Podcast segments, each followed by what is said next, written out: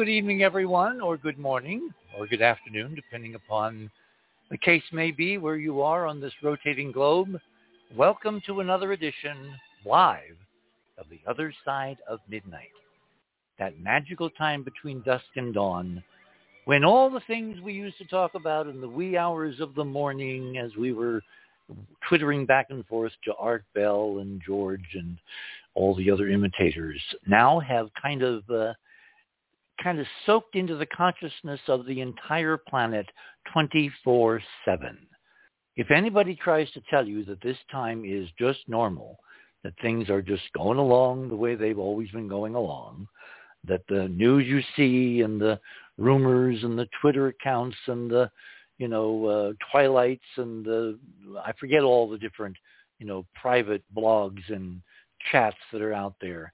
If they try to tell you that's all normal, no, it is not. We are we are in a time of extraordinary change. What Art uh, kind of you know very uh, euphemistically called some years ago the quickening, meaning I believe, if I remember how he defined it, that things would happen faster and faster. But I don't think that he really got a handle on the the tenor and the tone and the quality of things changing so radically. I mean, have you heard of this professor at some Florida university? I, I hope it's not Florida State, who has actually proposed a revision of the Constitution where the First and Second Amendment are radically abridged and freedom of the press is curtailed. I mean, people are nuts out there. They're nuts.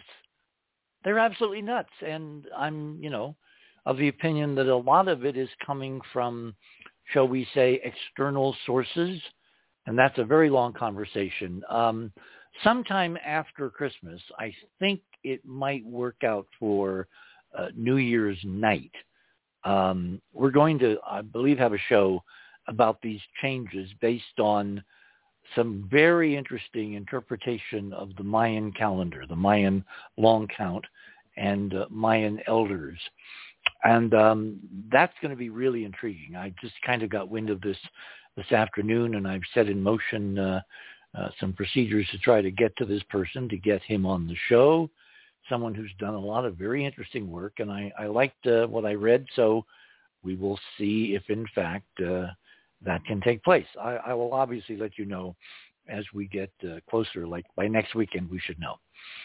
Tonight we have a very special guest, someone that I've wanted to talk to about a whole bunch of this stuff that we're currently immersed in um, for quite some time, and the schedule's all worked out, and he is safely ensconced in his Brooklyn uh, apartment, and um, we will be talking to him momentarily. But I want to start, as we start every evening, uh, with some news. First of all, if you are new to the show, uh, you want to go to the theothersideofmidnight.com that's our URL, theothersideofmidnight.com. And when you click on that, you will find a banner at the top of the page. Tonight's banner says Webb Space Telescope, the coming astrophysical slash ET revolution. And my guest there, Dr. Greg Matloff. Um, we'll get to Greg momentarily, but let's, uh, when, when you get to that page, click on that banner. That will take you to the guest page. Click on My Items Richard under there. That takes you to my section of Radio with Pictures. Item number one, we're leading again tonight with La Palma. The good news is that La Palma appears to be calming down. As of this afternoon, um, this situation appears to be calming. In fact, uh, for three days, quoting from the article, no eruptive activity has taken place. The likelihood that the eruption is actually over is clearly increasing.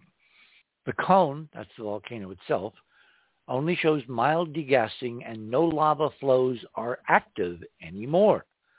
Official confirmation when the eruption is declared over will likely need to wait a bit longer. Some doubt remains as to the significance of the continuing activity Although of low energy and overall on a decreasing trend, it remains significant and could indicate that magma at depth is still able to pressurize and fracture rocks and create intrusions that might eventually allow it to rise further. However, this is far from certain. It could also be adjustments of the system triggered by the massive shifts of masses that has occurred during the eruption. In the latter case, the quake should slowly die out, and during the past 24 hours, there were three quakes of magnitude 3.3, 3.5, at about 35 to 36 kilometers depth, in addition to many smaller quakes uh, at, uh, at a higher uh, uh altitude, you know, uh, closer to the to the ground level. Anyway, that's good news because, as you know, the worst case scenario for La Palma is really a bad hair day, so we do not want that to happen. Again, put this uh, link on your phone. Pay attention to alerts. If there's major earthquake activity, you want to have a go bag packed and you want to leave Dodge, particularly if you're along the oceans rimming the North Atlantic basin or even in uh, the Caribbean or in South America because the worst case scenario for La Palma, applicable to the 2001 geophysical model, which looked at this, um, is not good. And fortunately, according to these trend curves, the probability is decreasing. Item number two. Um, tonight, just before airtime, about two hours ago, the Japanese billionaire, the uh, space tourist, the companion and colleague and cohort of Elon Musk, who was going to take eight people around the moon in one of these Starship spacecraft that uh, Musk is busily building there along the Gulf Coast in Texas, Yusaku Maezawa and his co-pilot and the Russian commander of the mission returned in a Soyuz safely to Kazakhstan, the the, uh, the plateau, the plains of Kazakhstan, um, uh, about two hours ago this evening. That's important because Maezawa had to kind of get some space time under his belt to be part of the next extraordinary adventure, which is to go in a spacecraft in the Starship, Musk's amazing uh, next generation uh, human spacecraft, on a journey in 2023. I mean, that's just, you know, like months away, around the moon.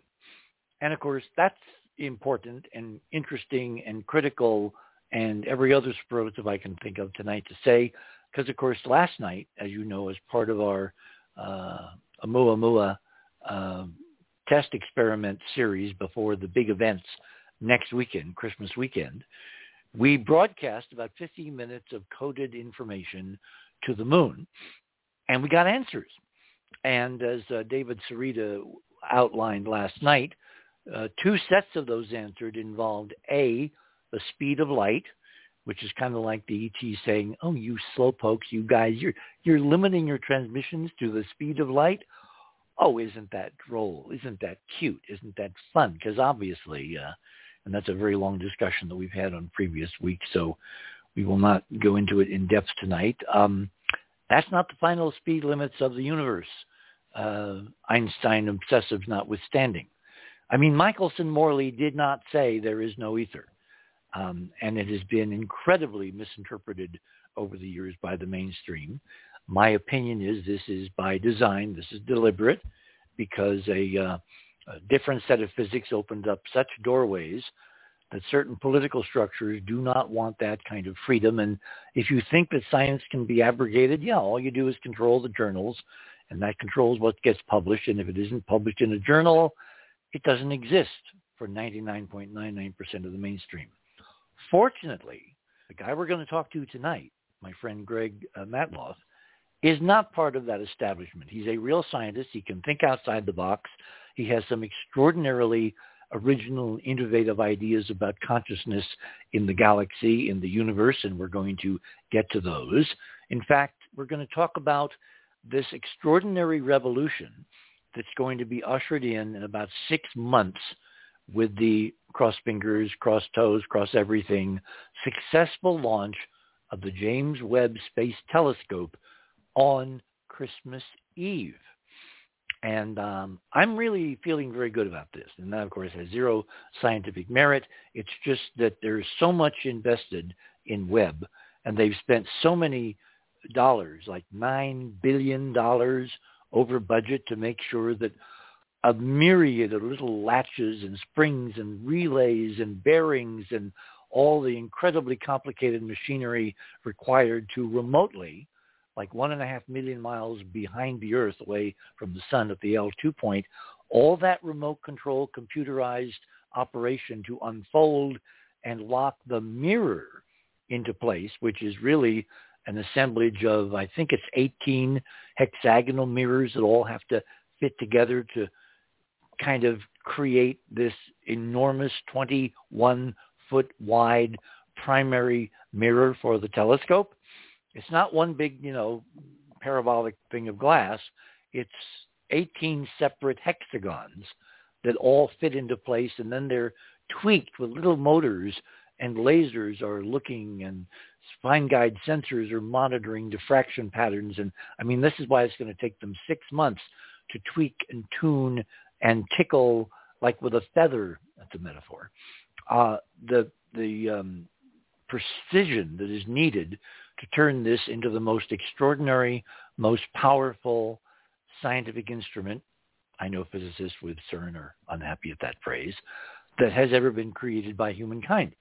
So tonight with my friend Greg, we're going to go through the extraordinary ways in which James Webb, the telescope, can revolutionize already revolutionized landscape in space, in the cosmos, in astrophysics because of Hubble, which has lasted so much longer because of the ability of astronauts to visit it. I mean, there's no real practical way with the current state of the art of spaceflight to get to Hubble and fix anything unless you want to invoke, um, you know, specters of the secret space program. But we won't go there tonight. So Hubble will be on its own. It will take them about six months to get it all tuned up, aligned precisely, carefully, redundantly, and then the fun begins. So without further ado, let me introduce the guy to you tonight who is going to take us through this extraordinary journey as to what Webb might unfold in terms of some of the major outstanding mysteries of uh, astrophysics and astronomy. Not, of course, uh, withstanding the completely unknown bonkers out-of-the-box surprises that the history of astronomy has shown us that every major step forward in capability or size or or function of major observatories has brought within the ken of human spirit and consciousness. In other words, there will be surprises. Some of them we're anticipating, and some of them will be totally off the wall, and there'll be incredible food fights over are they real, are they, you know, impressions from long-standing prejudices, or have we entered a really interesting new paradigm. I'm betting on the latter. Dr. Gregory L. Matloff, Emeritus Associate and Adjunct Associate Professor of Physics at New York City College of Technology, has coordinated the astronomy program at that institution, has consulted for the NASA Marshall Space Flight Center, is a fellow of the British Interplanetary Society, is a Hayden Associate at the American Museum of Natural History, oh, my old stomping grounds, and is a corresponding member of the International Academy of Astronautics. Greg pioneering research in solar sail technology has been utilized by NASA in plans for extrasolar probes and in consideration of technologies to divert Earth-threatening asteroids. Uh, I guess we're going to talk about the DART mission tonight. He served as a guest professor at the University of Siena in Italy in 1994 has chaired many technical sessions and was honored by NYCCT as scholar on campus during the 2008 to 2009 academic year. In 1998, Greg was a winner of a SETI competition sponsored by the National Academy of Discovery Science. He has authored or co-authored more than 100 research papers and nine books, which have been cited about 400 times in the literature. One of those books the Starflight Handbook, uh, published by Wiley in New York in 89, was co-authored with MIT science writer Dr. Eugene. I've got that book, and Gene was a dear friend of mine. My gosh. and helped establish interstellar propulsion studies as a subdivision of applied physics. Anyway, there's a lot more you can read on the other side of midnight, so just scroll down to his bio. Without further ado, Greg, come on down. Good, good morning or good evening or good afternoon, whatever it is. See, that fits all. One one size of that fits all. Yeah. Well, you're actually right, snuggled up there in, in, in Brooklyn, I believe, right? Right, right. It's shortly after midnight, which is, is proper for beyond midnight. And I just should update that I also, I've been now cited more than 800 times because that's an older edition. My, I'm an adjunct and emeritus full professor, and I also am an advisor to Breakthrough Starshot. So that's where I know Avi Loeb, who I'm sure we'll talk about. I'm uh, sure. I'm sure we will. Yes. So, yeah. So you know. okay. okay. Bit of an update. Dealer's choice. Great to be here dealer's choice. Where do you want to begin? We have such an incredible fertile field. We only got three hours, so where would you like to begin? We could begin with a little review of, I guess, I could, we could sort of talk a little bit about the history of observational astronomy and how every little thing has created a major revolution in human thought. Yeah, I think I think the back. lawyers I think the lawyers call this laying foundation, and that's probably a great place because a lot of our listeners are not astronomers. Some of them are amateur astronomers, but giving people a foundation to know why Webb is such a potential huge revolution, I think is very important. So let let us begin there. Okay, well, one thing I always do with my students, be it in person where I used to have students, or more recently online with a Zoom derivative called Blackboard, where I have students in their homes, of course, because of COVID, is you talk about Galileo Galilei. Galileo in the late 17th, early six, early when late, yeah, I guess around 1600, um, is an amazing figure in astronomy. He learned, first of all, early on how to get around the establishment, which the global establishment, at least in the West then, was the Roman Catholic Church. And he realized unless he was very, very careful, he was going to end up in a very hot place. And I don't mean hell. Mm. I mean burned, burned as Giordano Bruno had been yeah. burned at a stake in Rome. And he was, what he did, he learned before anything else with astronomy that there was an obscure optical firm in, I believe, in Amsterdam, and somebody there had discovered by putting two appropriately ground lenses, one in front of the other, my God, it gave you a magnified image. So he realized what he could do with this. But before he did anything astronomical, he did something for the military industrial complex. Of course, of course. In the city-state of Venice. And he had this validated. There is a, oh, a painting somewhere, and I think Titian did it, but it might be one of the other old masters, of Galileo presenting a spyglass to the Venetian Navy and basically saying, you'll be able to see the Ottoman Turks, your arch enemies, before they see you and there was about to be a, a battle. It was one every generation for control of the Mediterranean, and uh, the Christian armies blew the Ottomans out of the water. And for this, Galileo became a hero of Christendom, and he was off and running. He knew about the Copernican theory, and the, Copernican theory is not really I mean, Copernicus developed it. He's considered in the in the books to be the originator of the heliocentric or sun-centered solar system. He's not the originator. It goes back to Greek times, probably at least 200, 300 BC. Excuse me. And what he does is he says, okay, maybe I can validate some of this. He looks at the moon and he points out in his publications that Aristotle and others said the moon is a perfectly flat surface. It reflects the earth. But if it's so flat, why does it have craters, mountains, flat, relatively flat areas, which are called, which we call mare or seas? We now know from Apollo and other other explorations that they are extinct, very large lava flows. What you know? So that was one thing. Then he looks at the planet Venus, and he notices that Venus has has phases, and because of that, you know, that supports heliocentric thinking.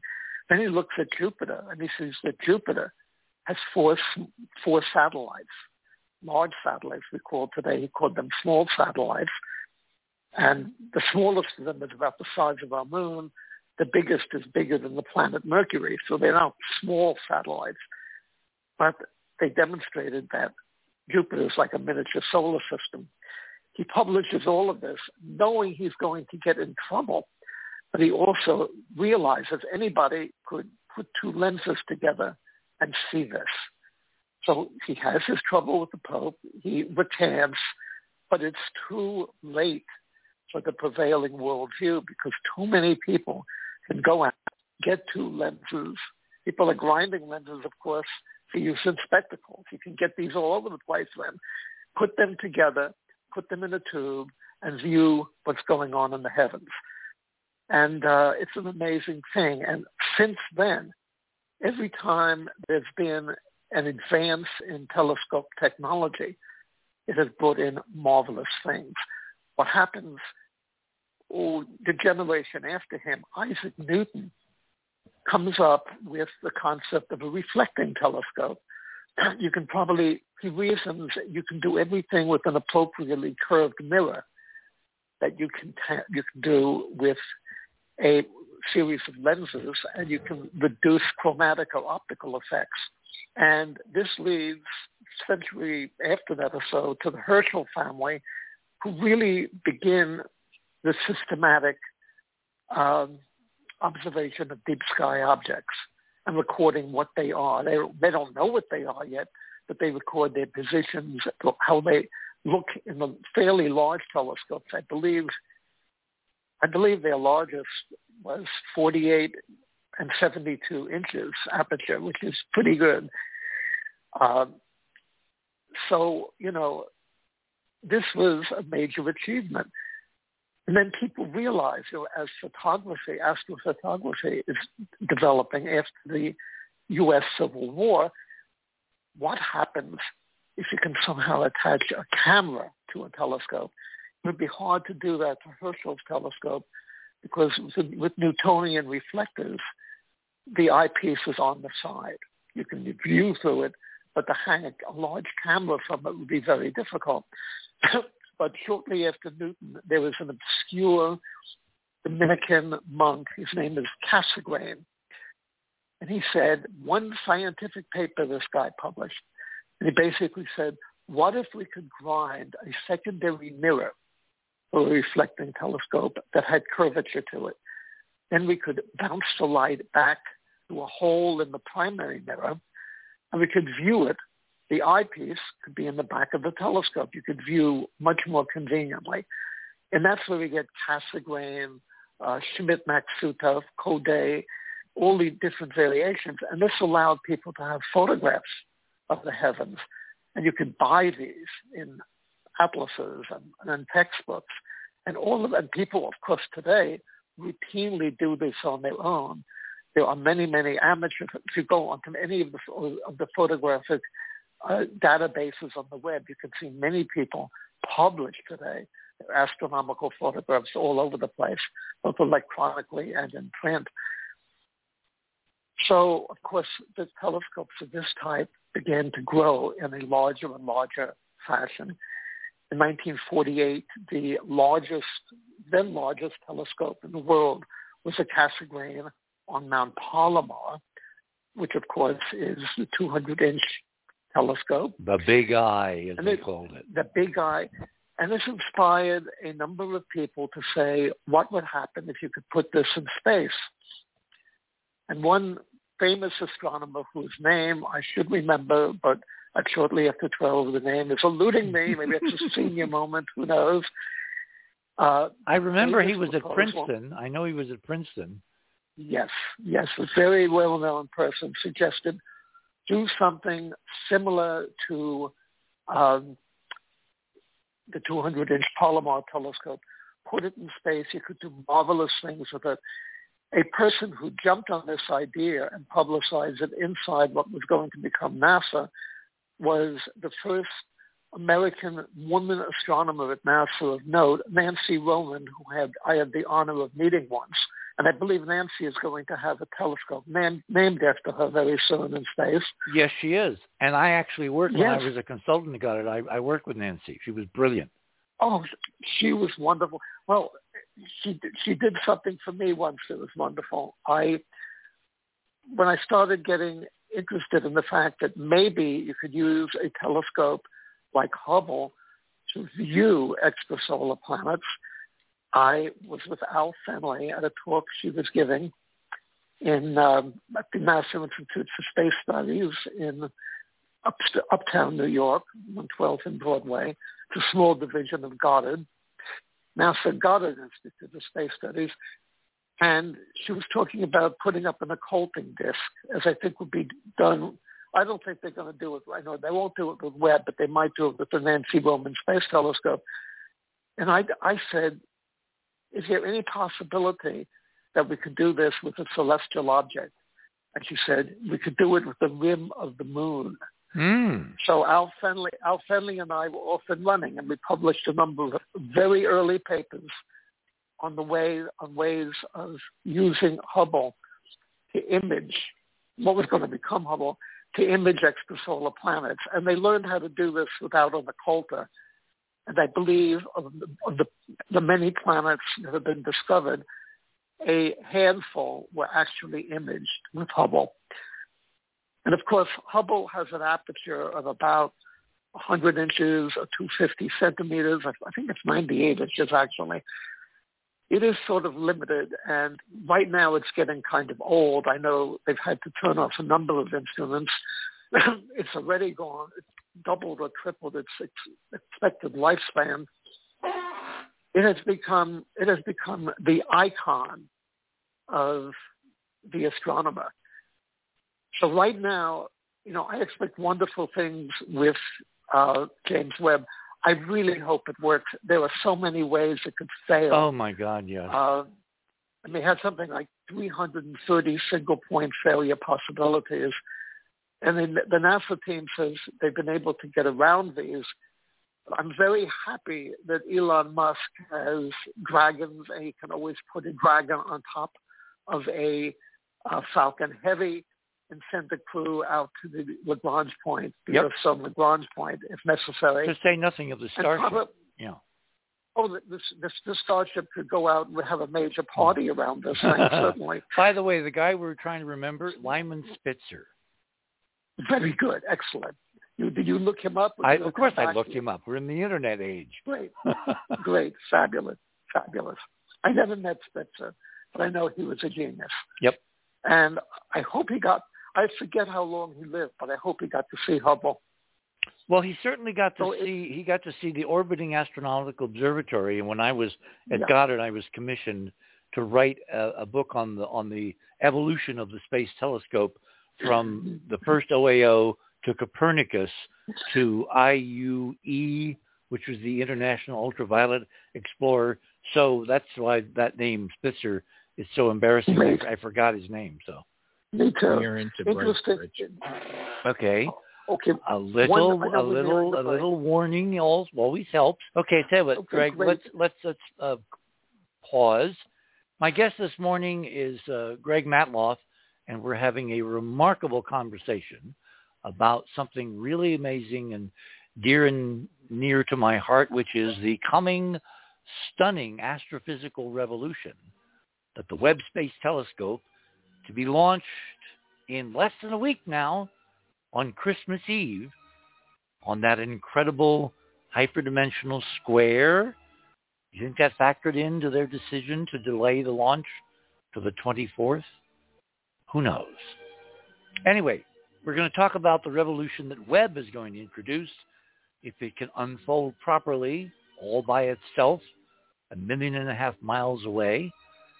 You're on the other side of midnight. My name is Richard C. Hoagland, and we shall return to a night of cosmic revolution.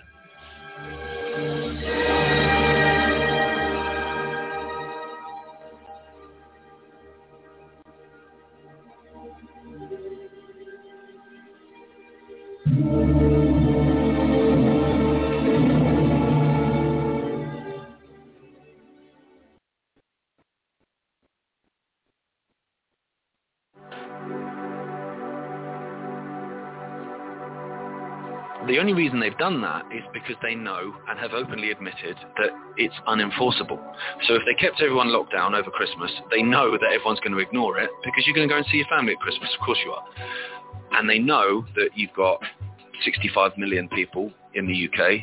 You can't, you can't police 65 million people going to each other's houses for Christmas. You can't do it. There's not enough police officers. So what they've done to try and keep some kind of, you know, appearance of power is give us those days. So it's like, I know you're going around each other's houses, but we let you do it. Because that's better than keeping us locked down, us all doing it anyway, and them openly showing their weakness, which which they have. They can't enforce it. And, and the police chief, chief constable, has said as much, that it's unenforceable. And so that's what I think people need to realize is that all these music venues could open, all these theatres could open, all these restaurants could open, all these bars could open, as long as they all opened because then it's unenforceable.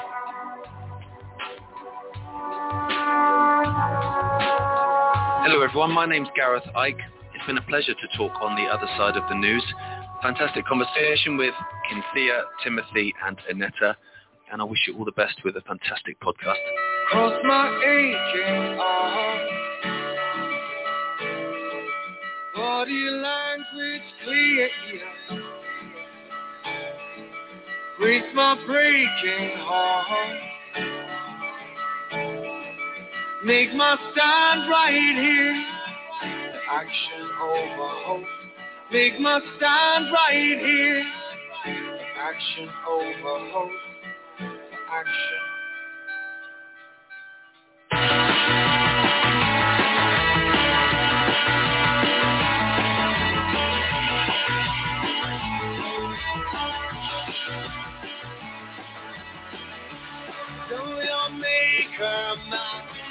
Show your face round here.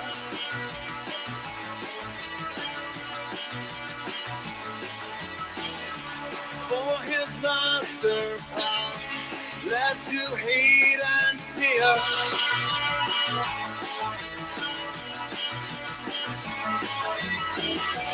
Cause my aching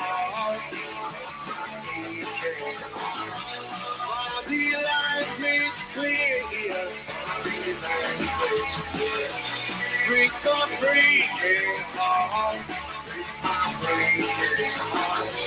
Make my stand right here. The action over hope. Make my stand right here.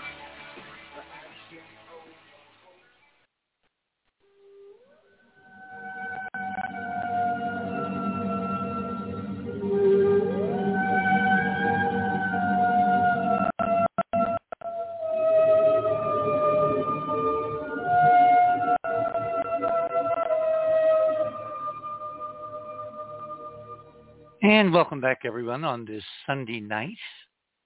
It is the 19th of December.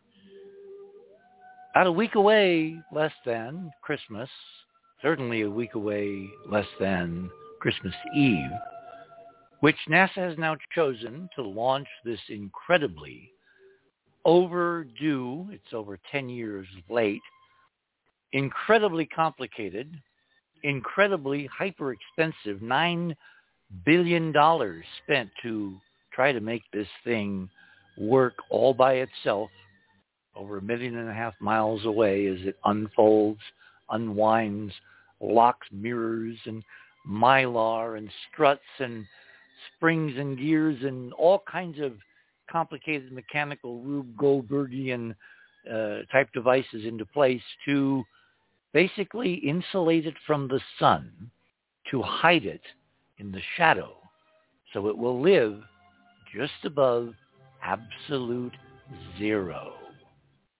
Now, why do they want to keep it so cold, Greg? Let's kind of hit this one on the head, okay? Okay, I think the reason for that is you want to be able to uh, not have too much thermal expansion going on. One thing with Hubble, of course, Hubble was orbiting the Earth. So on occasion, the temperature would go probably pretty close to absolute zero when it's on the night side and probably well above 100 degrees Celsius when it's on the day side. So, you know, you had to have certain, you, you have to allow a bit of time there on every orbit for there to be uh, thermal equilibrium which must have been very interesting in some cases because when they did the deep field and the ultra deep field, looking very far out in the cosmos to count galaxies, what they had to do was um, basically keep it focused on one, keep the telescope, keep Hubble focused on one tiny segment of the sky, something less than half a degree across, for I think 90 days. So they probably had to time this very, very, very carefully. Now, where this telescope will be, it's going to be in a situation where it can be kept very, very cold all the time because it's not orbiting the Earth. It's in a gravitationally stable position between the Earth and the Sun. So as long as it's as long as you you have a sun shield, which it does have. Actually, I think it's on the opposite side. It's it's away from the Earth, uh, you know, farther from the sun. Okay. About okay, a million. Okay. Uh, it, it, it's at the L2 point. right, I think you're right, not the L1 point. I and and the really interesting part, the really, if I want to be very punny, cool part is, the one of the incredible complexities is they're unfolding unfolding this multiple layers of mylar, aluminized plastic, um, about the size of a tennis court that the telescope will hide behind multi-layered. I think it's right. five layers, and of course, yeah. uh, you know, it, it, basically the transmission of heat in space is through electromagnetic radiation. You don't have convection. You don't have conduction. So by hiding it behind these five layers of super insulation, the size of a, again, a tennis court. Imagine how big a tennis court is, and this all has to be unfolded, unwrinkled, all by computer, by control little motors and stepping motors and you know struts and bars and springs. I mean, it's it's it's an, it's a nightmare. And to imagine they can actually do this successfully. So yeah, it's really good that Musk has a spacecraft capable of going and like we did with the shuttle and Hubble, they can go out someday if they need to and literally have an astronaut help unfold the damn thing right? It's a it's a great backup. Incidentally, before the break, when you were mentioning OAO, I almost cracked up because my first job at Kollsman Instrument Corporation and then at Grumman, in both in, in Long Island, well, Queens, New York, and uh, Nassau County, New York, was as photometric engineer on OAO number two and number three. Oh my! I was one of the people in I was one of the people in charge with calibrating the star trackers. And my two early, first papers, both in applied optics, were on taking observatory measurements in the UBV-RI system, where you put a filter in front of your telescope to look at it, to look at the stars, at bright stars in only selected colors, and how to come out with this information and derive um, star catalogs tailored to the spectral response of your particular, uh, of, of the photoelectric device on your particular star tracker. And I had a lot of fun with this. One thing we used to do is we would go out and we had a Pritchard um, photometer. Since you worked on this, you may have been, you may have seen the Pritchards. They were wonderful devices. They were what we would use to calibrate the star trackers. I would take it out at night sometimes we would be pointed at Vega, uh, which is very, which was one of the cal- a, a calibration star, calibrate, and then we would have the device calibrated, and then we would put, we would use it with the star tracker. So it was a you know at the, pointed to the the simulated star uh, that would that would basically be used to calibrate the star tracker, and it was a lot of fun. It was very very nice. It was a great experience, and I almost was sued because I came out of Queens College, and uh, I knew all the you know we had had great hands-on experience in the optics labs, and I go into one of the facilities at Kollsman, and I'm busy setting up the experiment. And the technicians are looking at me, and they're getting red in the face and red in the face. And finally, one of them looked at me and said, it's a good thing it's your first job and you're 20 years old because you have to know something right now. Otherwise, you would have a union grievance. Engineers don't touch things. They mm. work with mm. their minds technicians put things together.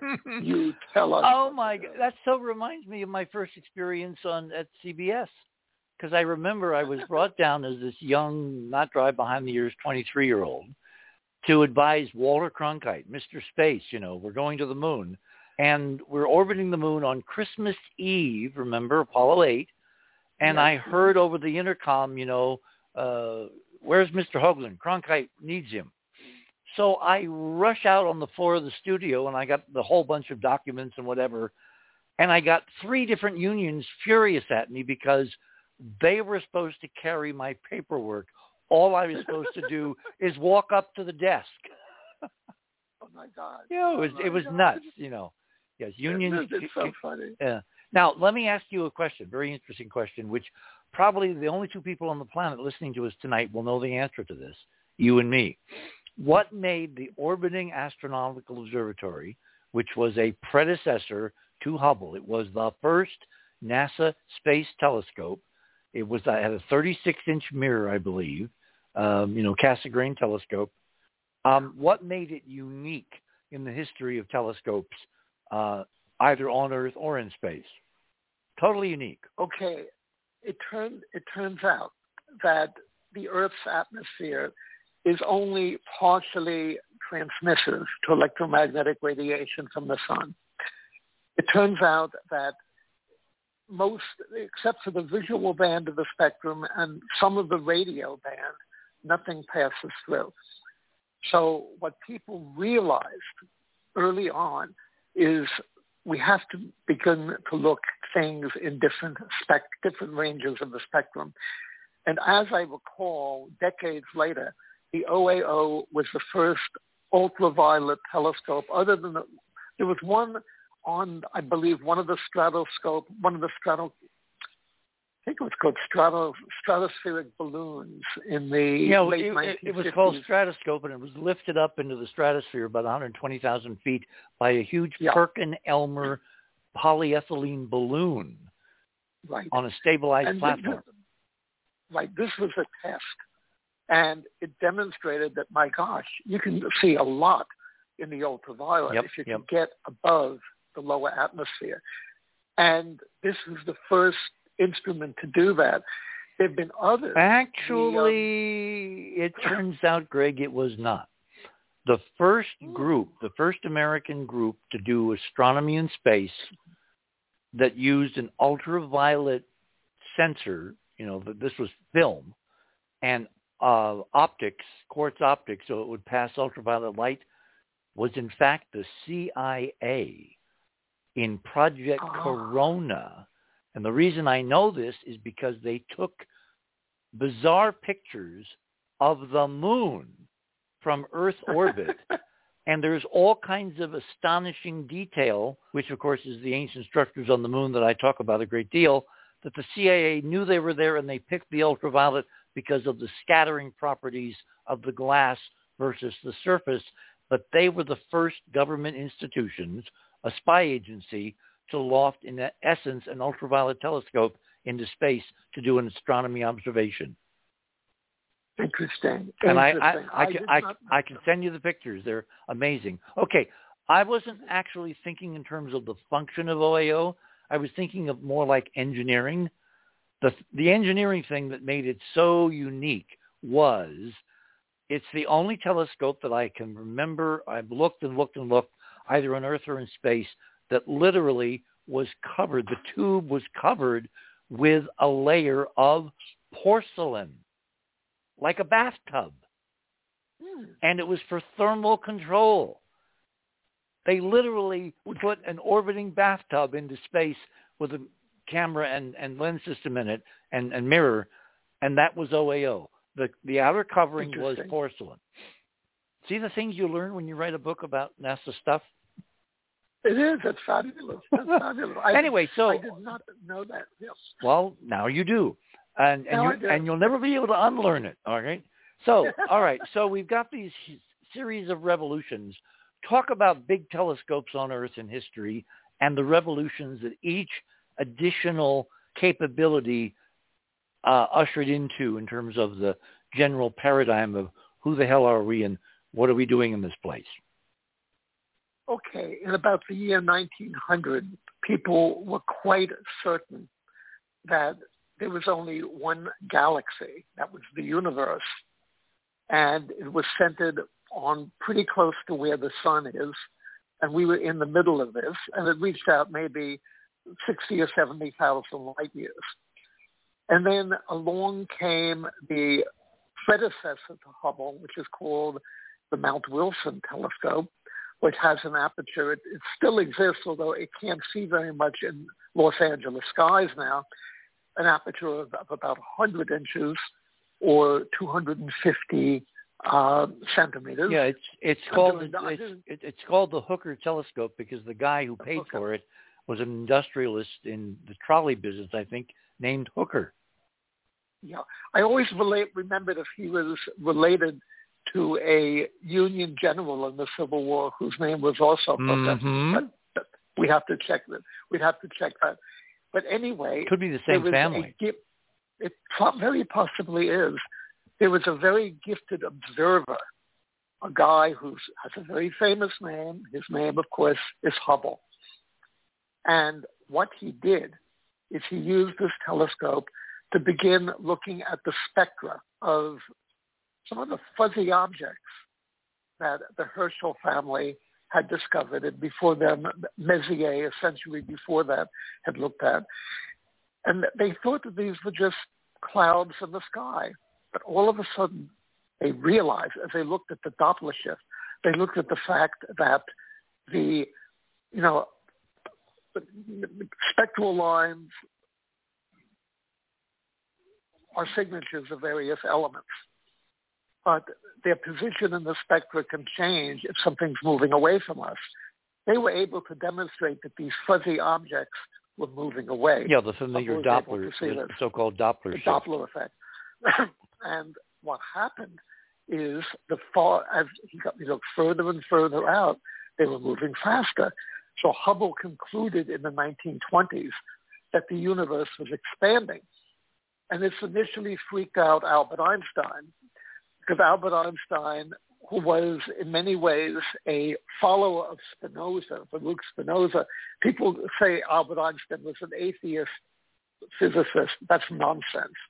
He was not an atheist. What he believed is that consciousness, that deity, in fact, was combined with the universe. They were the same thing. And he figured that the universe, therefore, you're looking at the body of God. It's stable. General relativity initially did not, he did not believe that the universe could be expanding. And it turned out that the guy, there was a Roman Catholic priest at the Vatican Observatory. Oh, his name, Lemaitre. Lemaitre and also a Jewish guy named Friedman who did this independently, who demonstrated that relativity, general relativity, for a perfectly stable universe would not work. It would, it would, it would be on the knife edge. You either have to have a contraction More like a razor blade. universe, a razor blade. so what Einstein did is he threw in a fudge factor called the cosmological constant, thinking he didn't like doing this because this, this was his perfect work. And of course, the cosmological constant has come back to us today to explain the fact that the universe's expansion seems to be speeding up. So it's amazing how these ideas work and develop. And then another guy who did something And this was a very interesting telescope. Less, less than a decade after this, um, a Percival Lowell had been a he came from a railroad family in the U.S. and he decided to end his life building a private observatory in Flagstaff, Arizona, and using this observatory to map the canals of Mars, which you now know today are illusory. But that's still okay because he had the telescope, he had the reputation, and people learned around 1910, 1920 that there were slight perturbations to the orbit of Neptune. And they hypothesized there would be planet X out there. So Lowell hired a bright young guy who only had a bachelor's degree. From Kansas, he was, Dorothy. from, and he's right, exactly from Kansas. He was a farm kid. Yep. And but he was one of those who built his own six-inch reflecting telescope. Yeah, in the farm, and he comes in, Clyde Tombaugh, and using a blink comparator, when you basically on on this telescope you take, oh, I, I used a blink comparator when I in my one year at Wesleyan in 1969, late 69 to 70. It's a de- wonderful device.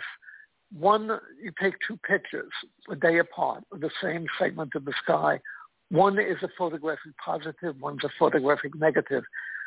then you look at them together at the same time. You adjust the lights so the light is the same for both of them.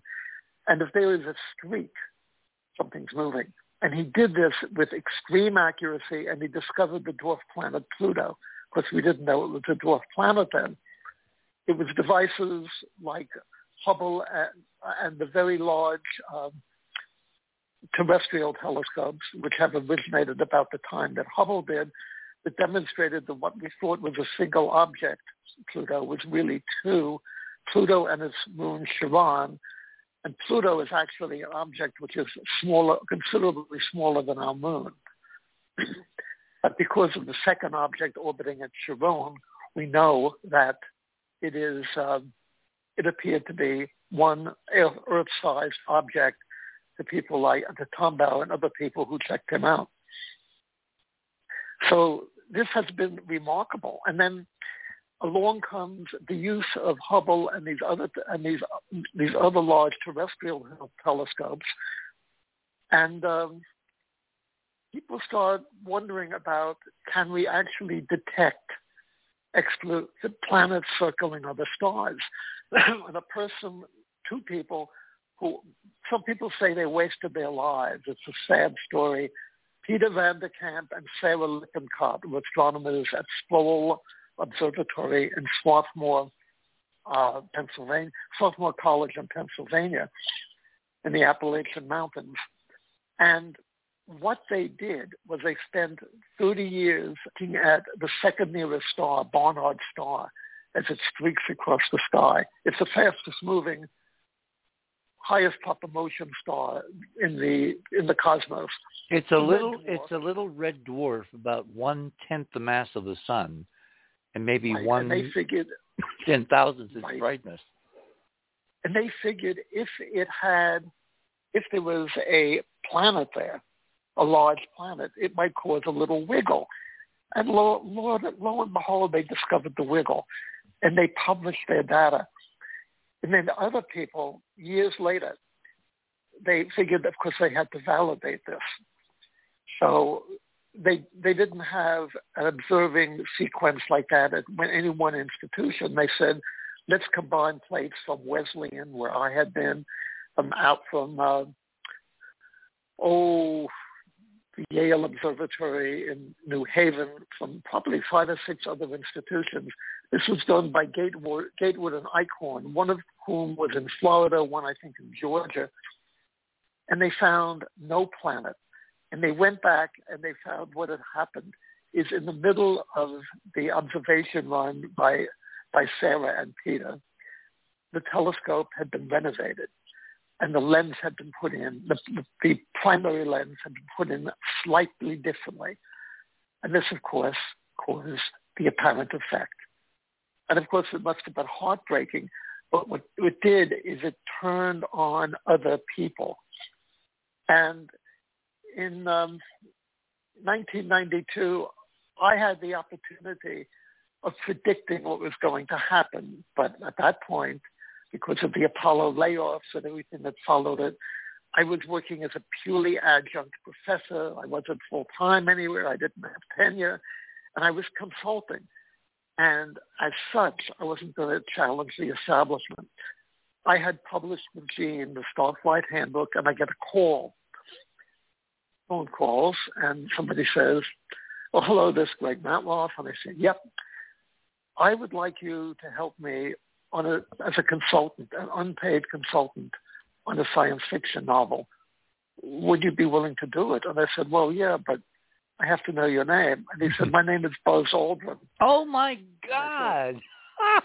And I said, I said, wait a minute. You know, a lot of people can say that. It may, may, may not be true. I need proof. He said, here is a phone number. Call this phone number. It's going to go, you're going to go through a appropriate switchboard. They will connect with me. It was Buzz. Wow. And Buzz is an amazing person when I was doing this work, what he really wanted me to do, this was for a book he did with John Barnes called Encounter with Tiber. he liked the work I had done on solar sail starships, photonic starships, and he wanted me to design two. And it was amazing to be with Buzz because we can met I, him. Can I he, ask you an embarrassing question? Yeah. Why didn't he want to pay you? I think this is because he didn't pay any of his consultants. Hmm. He figured the celebrity would be enough. He did take us out to eat, though.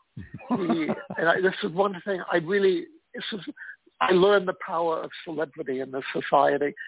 He took me and my wife. He was with his second wife, Lois, at the time. Right. They took us out to the Plaza to the Plaza Hotel, major hotel in New York. We go into the Palm Room and other people start pointing at him. and he gets upset. He said, he looks at a waiter who says, you see that room over there? I want that opened for me and my guests. And by the way, my name is Buzz Aldrin. You never saw people move that quickly to get a table ready. it was remarkable. It took them about 40 seconds. I wish I had been timing it. Anyway, after I develop, after I went through the analysis of his two of the two ships that they needed, he um, said, "Okay, I know that you got your PhD doing planetary atmospheres. I need John and I need in this book. We have to have a Jupiter-like planet at one astronomical unit at Earth's distance from a sun-like star. In this case, Alpha Centauri A." Do you, do you think the atmosphere will be stable for billions of years. and I said, well, the planetologists, the orthodox planetologists. I, I tell you what, so. hold it there. This is a great tease. My guest this morning is Dr. Greg Matloff.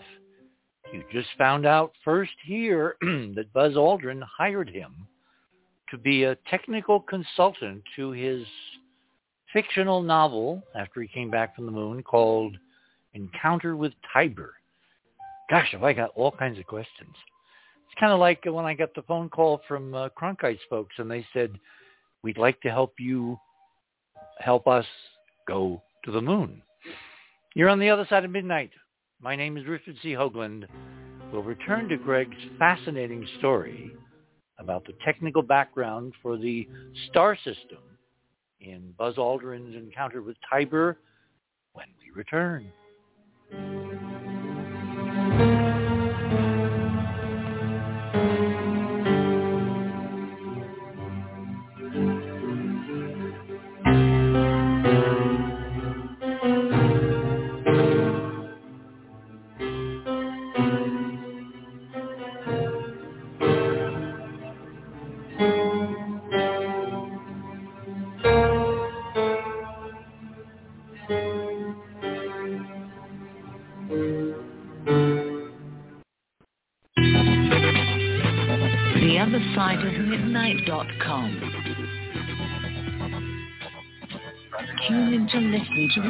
C. Hoagland and his fascinating guests. Join Club 19.5 to get access to exclusive member benefits. Listen to past episodes anytime on any device. Search the archives of over 180 episodes. Membership costs $9.95 a month, 33 cents a day. Support the broadcaster to provide you with the most interesting conversation available. Talk radio at the cutting edge of science and thought. The other side of midnight.com.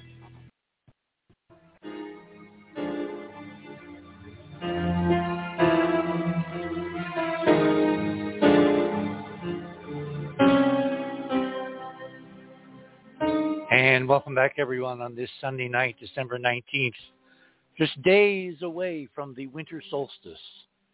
And the Earth and the Sun align with the 4 million solar mass hole at the center of the galaxy. And in the hyperdimensional physics model, again measured, all kinds of very interesting things happen. What's happening here on the other side of midnight is that Greg Matloff is in the middle of a story where he is hired to be a consultant to Buzz Aldrin to design a star system for the second man to walk on the moon. Greg, the floor is yours. Hello? You're on. Okay, I have to, I have to put the earbuds back in. I mean, Those are spending little earbuds, yes. okay, they're in. Okay, so what Buzz said is, I know you have your doctorate in basically planetary atmospheres. Here is a challenge. Go back into the theory.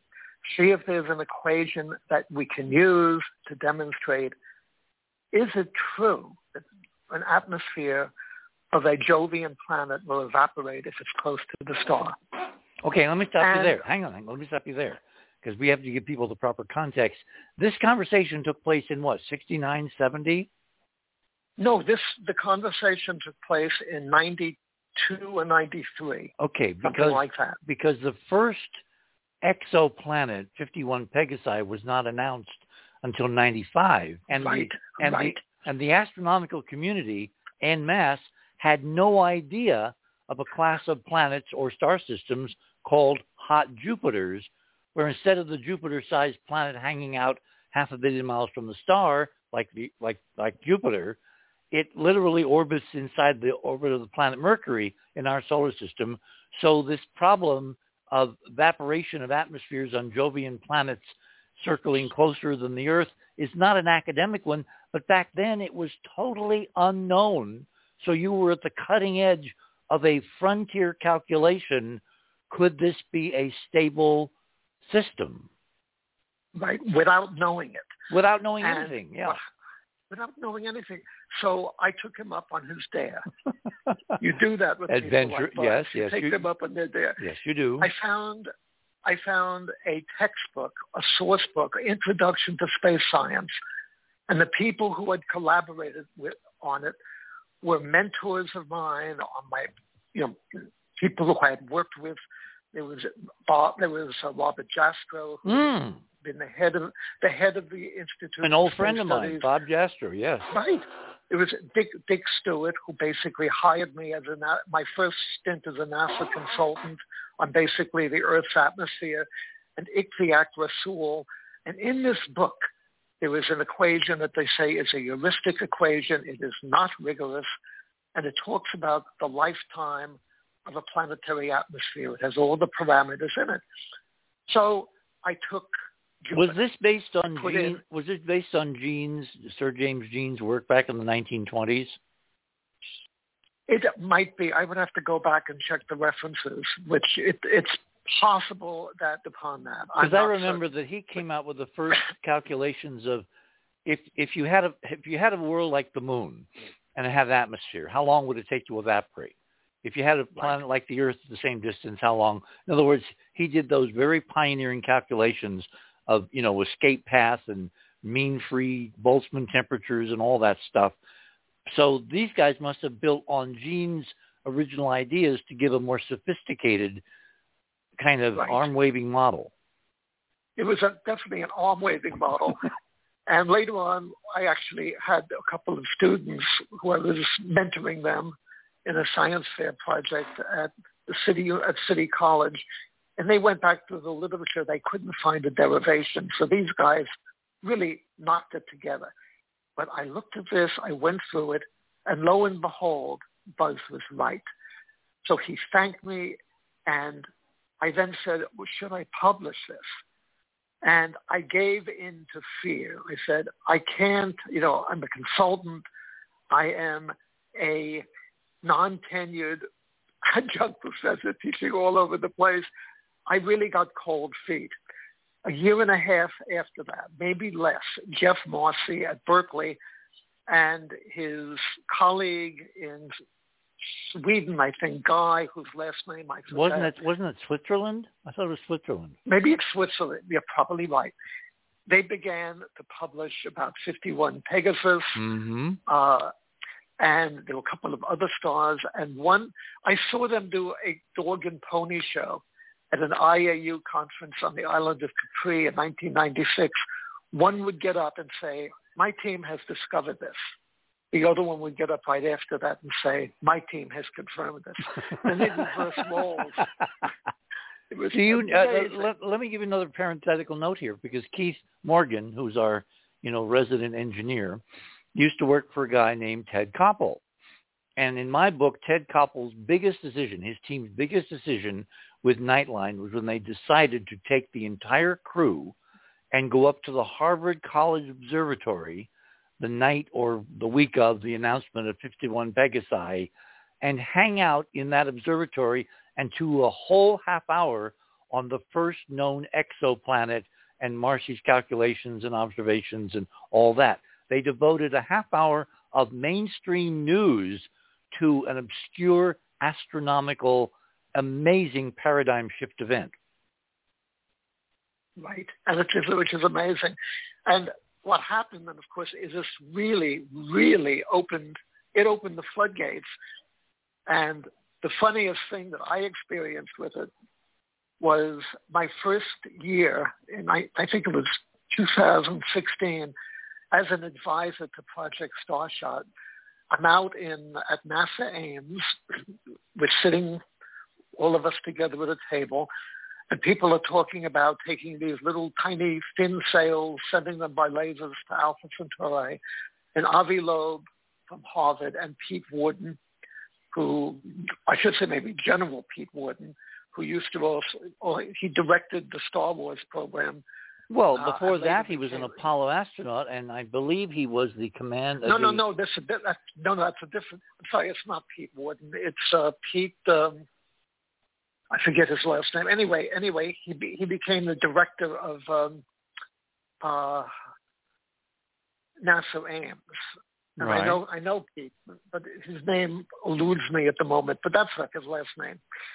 But anyway, what they came out and said, well, I think we have to change direction a little bit because it's just been reported a very solid observation from the European team, and we're going out there for the talk about it there was a, there was a planet in the habitable zone of Proxima Centauri, mm. a hmm. red dwarf star, and this totally flipped us out. And there was hmm. one guy there on the team, and his name of, of French origin. His name also eluded me. He says, "You know what this means? If you go to a beach and you turn a rock over." You turn a rock over and there was a big bug under it. You're pretty sure there's going to be a lot of big bugs on that beach. And of course he was right. We now have found Earth-sized planets circling in the habitable zones of many, many, many stars. Well, okay, but what does it mean? What does this mean for humanity? It means a great deal, I think, because there was another space telescope that was launched in 2013. And I have been waiting for this with my work on stellar consciousness because I, I, I don't want to get too off, off track now. No, we'll, we'll, we'll, we, we will get to stellar consciousness in the next okay. hour but, or so. Okay. Right, but okay, but I, I was waiting for confirmation, which I got of my assumptions that I, I put into that talk, into that field. But it discovered something else too. This, this is Gaia. This this new new space telescope. It is named Gaia, and the purpose of Gaia was to get accurate observations, position and motion observations for 1 billion stars in the Milky Way galaxy. Mm. And it was very funny. Uh, there was a, when the data started coming in, excuse me, uh, Neil deGrasse Tyson, Denton A. Bell, and people like that, at the at the Hayden Planetarium, which is now the Rose Earth and Space Mm. Center, put on a an event, and on the on the ceiling, on the dome, they showed the, the billion stars from Gaia, and I asked them, I said, "What happens if Gaia discovers another ten stars?" And they looked at me and says, "The dome will collapse." And of course, it was, it was hysterical. But anyway, well, Gaia, by the way, is a successor mission to an earlier uh, astro- astronomy uh, telescope called Hipparcos, who is Hipparchus, you're correct. in uh, Greek, you know, lore history, is supposed to be the first guy that kind of democratized astronomy, made the first star maps, Right. that kind of thing. right, so this right. Idea of very precise distances, and if you measure the distance twice per year, you know, as the Earth orbits the Sun, you get what's called parallax, meaning you get distances that are accurate. The distances most stars now are like inaccurate to like 10 to 15 percent. These satellites now with telescopes dedicated to stellar positions can get distances down to 1%. And that's an amazing revolution. Again, an astronomical new telescope technology that's given us a whole new set of windows to the to, to the universe in which we live. Right. And what, well, well, anyway, people started to analyze this data. And I sent you a paper on the second data release of about a little bit more than a million stars by a team at St. Petersburg in Russia.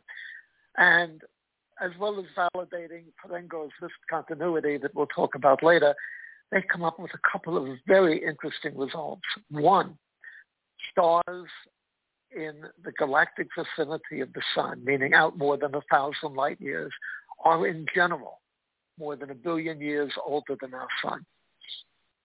They discover that, which is fabulous.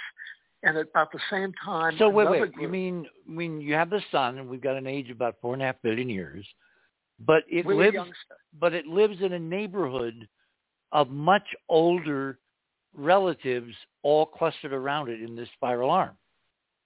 Right. Wow. And which means, and then it becomes even more exciting because they're looking at, another group was looking at motions, at close encounters of stars to the sun.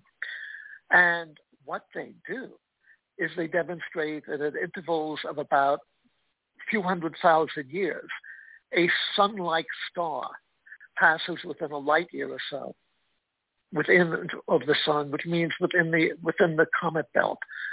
And this was exciting for both me and Jim Benford and other researchers because what it meant is that our current, the two basic interstellar travel technologies that people look at today are for people are seem to be at the verge of feasibility, some type of explosive fusion device or a hyperthin solar sail deployed as close to the sun as you can get. And what, with these, you could get a human population, a small human population, to the nearest star within a thousand years. But what if the nearest star was at one quarter of that distance? 200 years, 250 years, all of a sudden. the lifetime of the United very- States. So when you start saying, okay, most of these stars are a billion years or more older than the sun. They, many of them come close to the sun very, very frequently.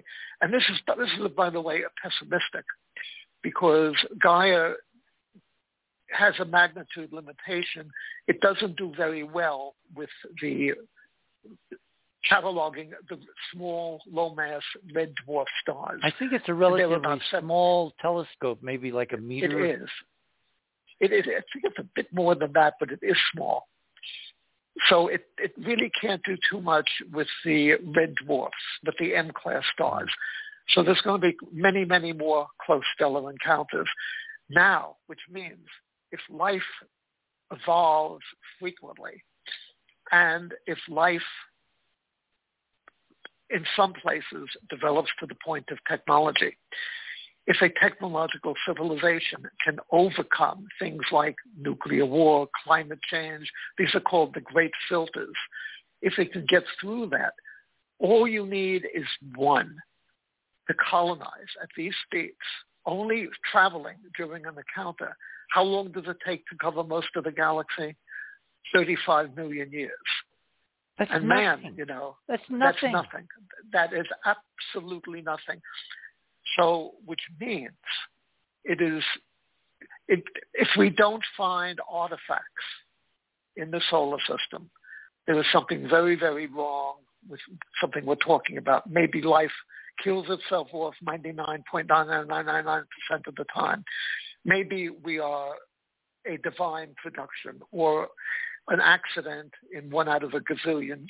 Well, of course, one as, out of a as, gazillion cases as this audience knows, you know, from our work and many others we've had on the show, we have found artifacts all over the damn solar system, and NASA just hasn't told anybody yet. Right. Uh, a la Brookings. So I think you know this is this is going to become more and more evident. And in other words, we're on we're at the knife edge of another huge revolution, yeah. a paradigm shift of cataclysmic proportions, like right around the corner. And one journal which is really getting into this in a big way right away is the International Journal of uh, Astrobiology. They contacted me to do a, and they're doing a special uh, edition, a special issue on a class of interstellar probes called von Neumann machines. What a von Neumann machine is, you launch it, it goes to the star, it gets there, it produces copies of itself. They fly off to other Did you ever see Arthur Clarke's sequel with Peter Hyams to 2001, 2010? I saw. I saw. I did see that one, and that's and that's what causes Jupiter exactly to the von Neumann become machines. a star. Their von Neumann Yep, machines. yep, yep. Arthur, Arthur Clarke jumped on the idea. Excuse me. Any anyway, uh, I they asked me to do propulsion, and I spend my time on propulsion. But I said I want to get a little away from this and also talk about where to look. And I know that Avi Loeb with Ed Turner at Princeton and me working with uh, Tony Martin in Britain had suggested the Kuiper Belt. Jim Benford has been talking, uh, was in California, in the Berkeley, I think it's more the Berkeley, not the Stanford area, but I, I think it's Berkeley, has been talking about the possibility of looking for this in near-Earth asteroids. They might be a good place to look for artifacts. But there was a Russian guy, and I didn't know this. They made sure that I quoted him when I revised the paper, who said, we look on the moon. And other people have said artifacts can be quite small.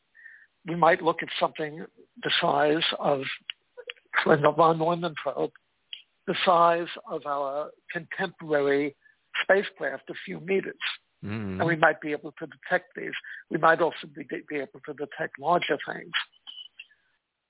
So I'm I'm looking at all this, and you know, if it's not there, there's a problem. And I can understand the reticence of governments about this because, and the reticence of military establishments, because a military establishment, you know, if this is true, and if they can if they can survive. Once again, we can we, we can design space habitats today that can be relatively self-sustaining. There's no reason why if you have a big enough mirror, you couldn't put these things in the Kuiper Belt.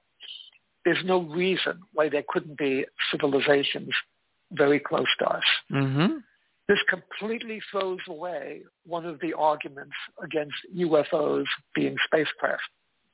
And that argument, there's a reasonably famous uh, radio astronomer, I won't mention him by name because he might be embarrassed, with the SETI Institute, who regularly debunked UFO reports to say, how could so many come here so Oh, I know who you're talking about, and my audience does too.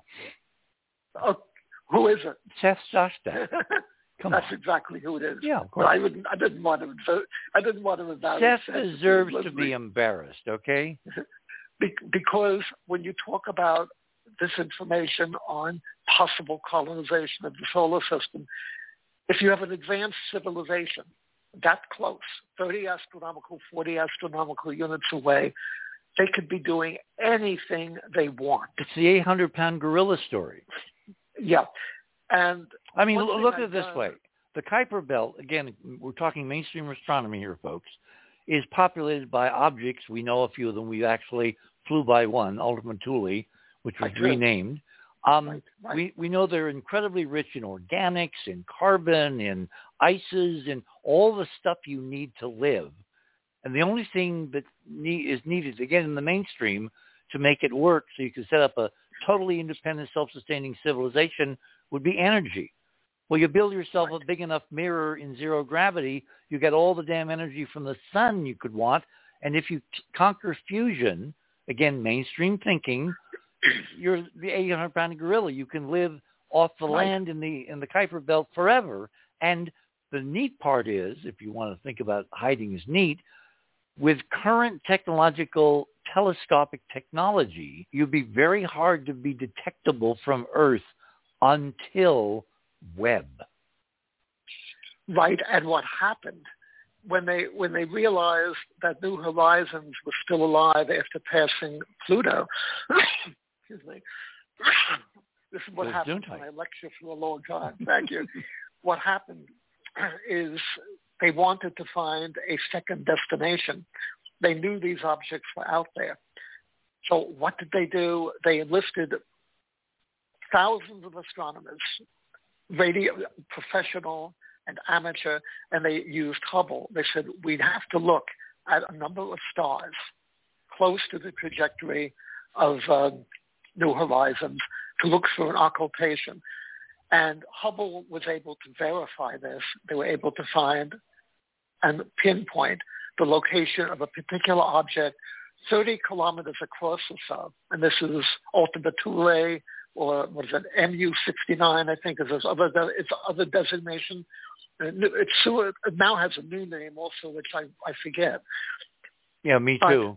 I liked Yeah, Ultima but- Thule, regardless of the German connotations, because it, love- it basically gave it this ultimate frontier feel, and now it's kind of dissolved into where we can't even remember the new name. So I know, why did they play this game?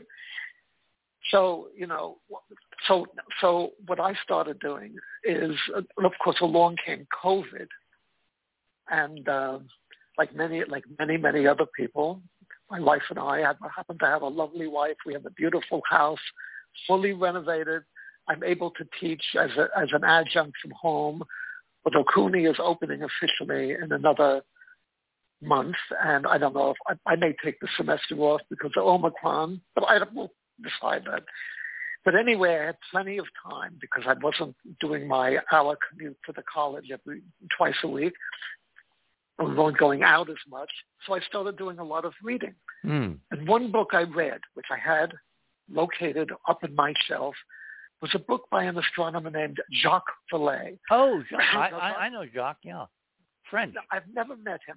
I mean, he's French. I've never met him. I know his colleague Eric Davis, who I know you know, and Eric has collaborated with Jacques. Jacques is the role model for the guy in Close Encounters exactly, of the Third Kind. Exactly, yes, who, yes. Who gets the music going, says, Lords, our Lords, and it starts playing automatically, and the world ship comes down, and that's it.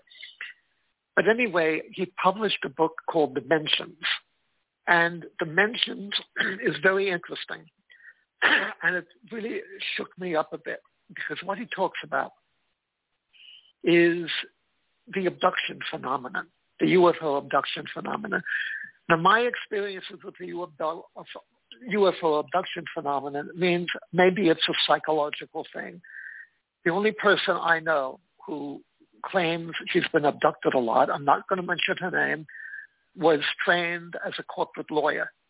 And she, these experiences, whatever they are, encouraged her to change careers to become a rock singer, uh, a psychic, and Mm. periodically she will also go back to law when she needs money. but okay, I found out. Sounds like someone I should interview. her- Well, I I would have to ask her. Yeah, of course, I'll- of course. But, but, but anyway, anyway, when she was young, she let, she let us both know about this last time we saw her. She was psychologically abused by her mother. Now, a few years before that, my wife, C. Bangs, who was an artist and my collaborator in many of these ventures, was in an art show in Chelsea, one of the art centers in New York, and a woman visiting the show looked at her work and said, I'm putting together a something on interstellar contact. And it's going to be in a center, a, a former movie theater in Hoboken, New Jersey, where Frank Sinatra used to perform incidentally. and um, it's going to be called Culture of Contact. Mm. So we went there and see us hanging her work. We both noticed that all of the other art has little fetus-like creatures, gray creatures with extended heads and big eyes.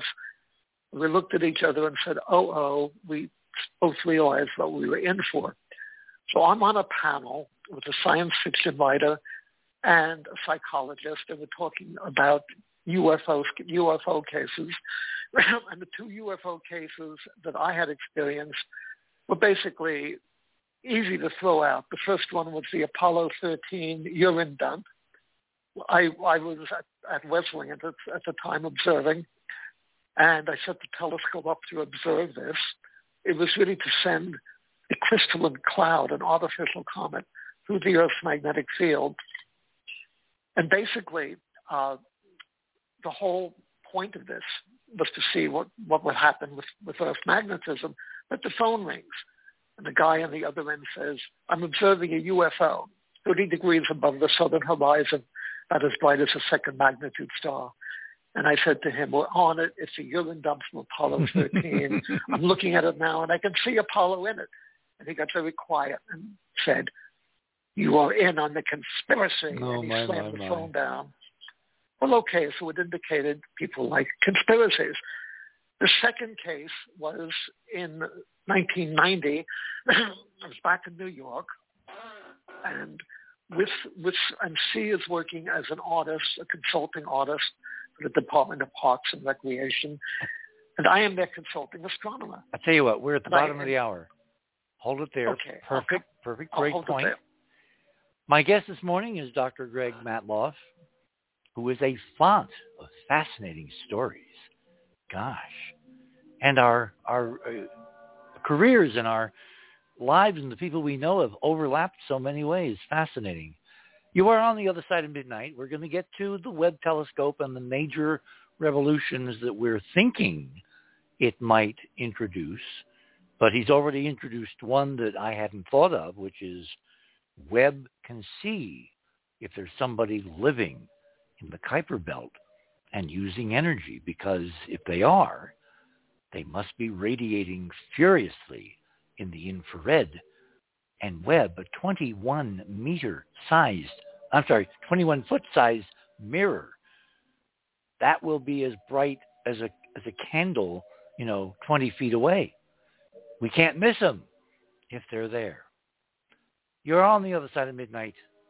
My name is Richard C. Hoagland. We shall return.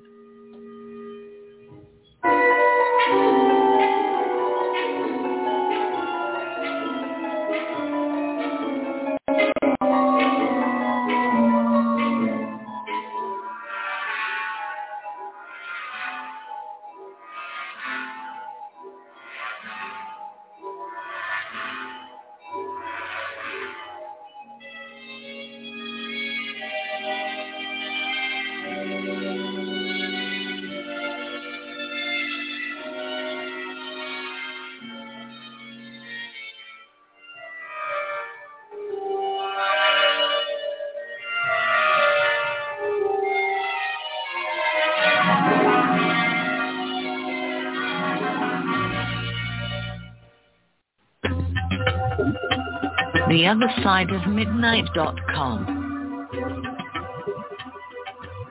Tune in to listen to Richard C. Hoagland and his fascinating guests. Support the broadcast and don't miss another groundbreaking conversation. Join Club 19.5 to get access to exclusive member benefits. Listen to past episodes anytime on any device. Search the archives of over 180 episodes. Membership costs $9.95 a month, 33 cents a day. Talk radio at the cutting edge of science and thought. The other side of midnight.com.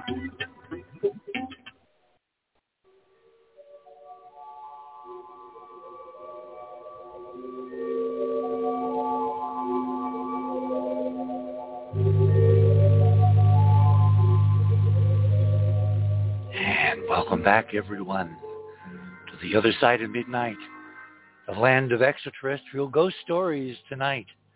Greg's telling us about uh, an art exhibition involving UFOs and abductions and little gray beings.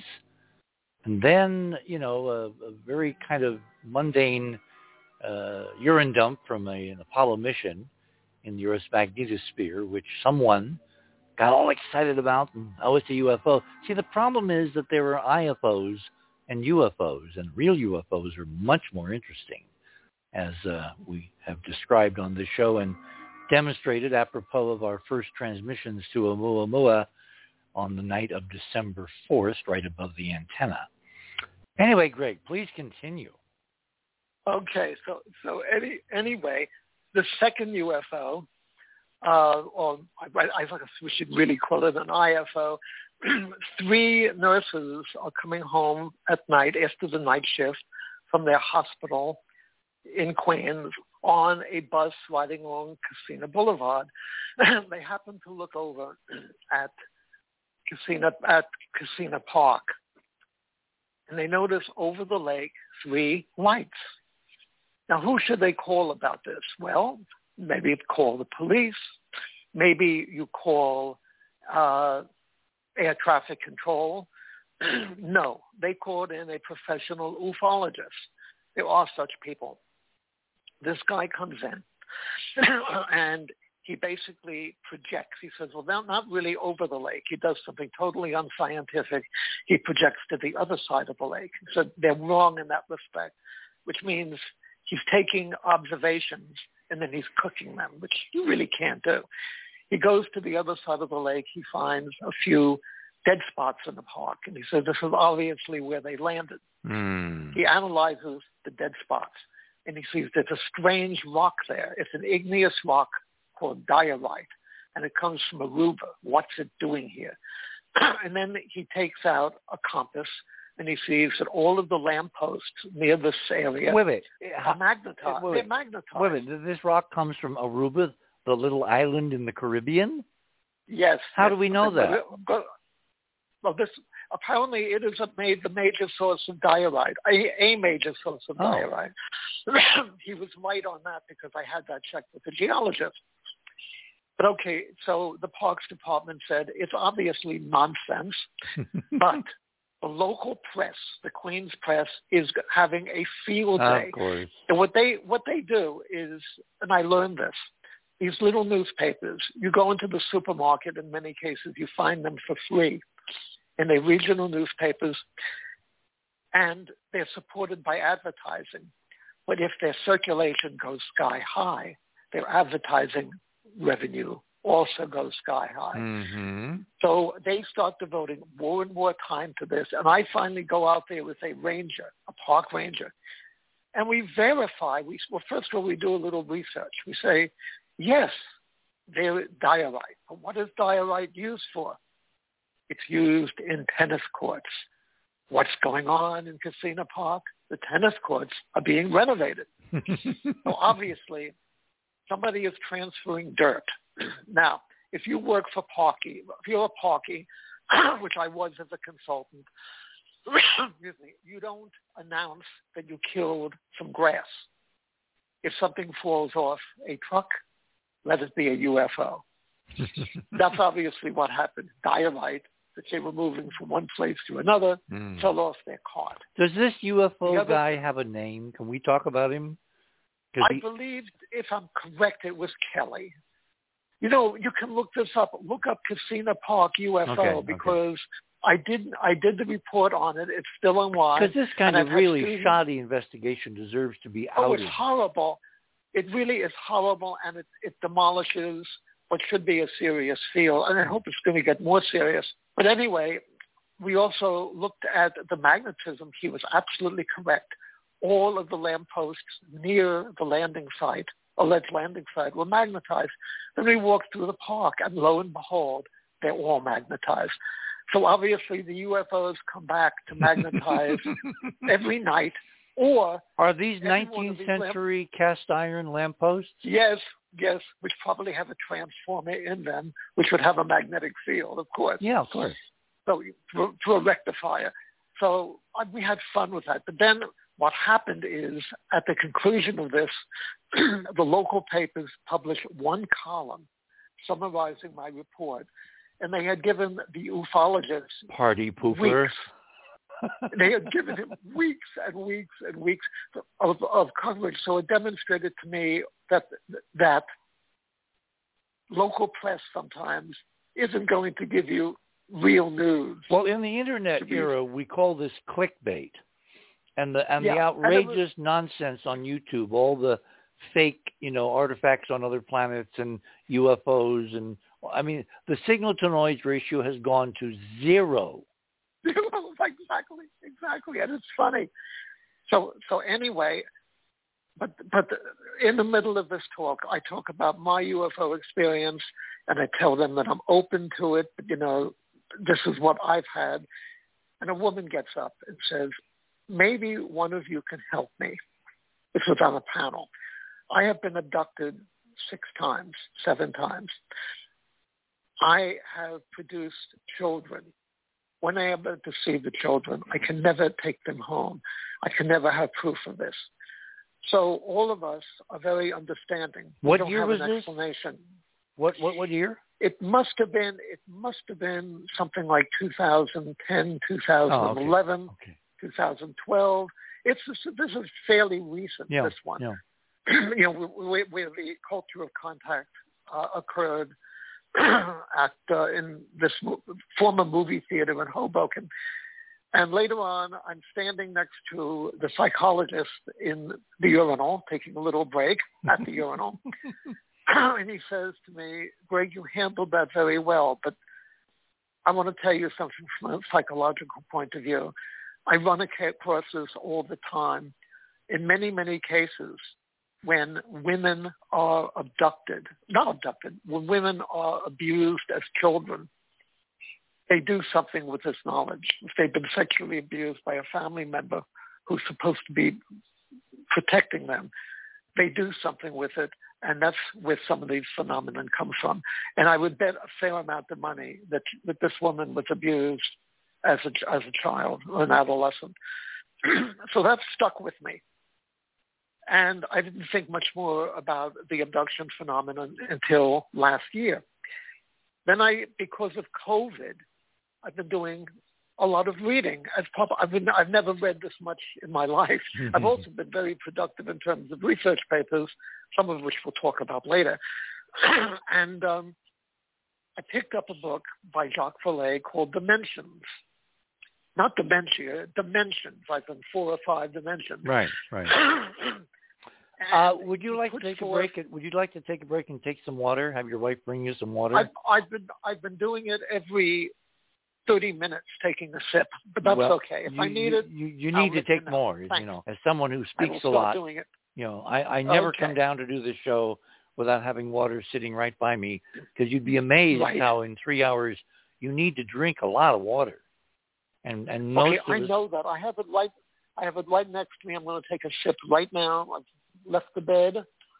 Mm. Okay. Delicious. okay. I keep it, of course, next to the bed. I made sure it was filled. So anyway, what he does is he looks at the current UFO abduction phenomenon, and then he goes back through history, and he talks about fairy abductions. Now, the con- basic case of a fairy abduction is that somebody is out wandering and he comes across these little people and they ask him to join the circle and he does that. He dances, he eats with them, and then he comes out and years have passed.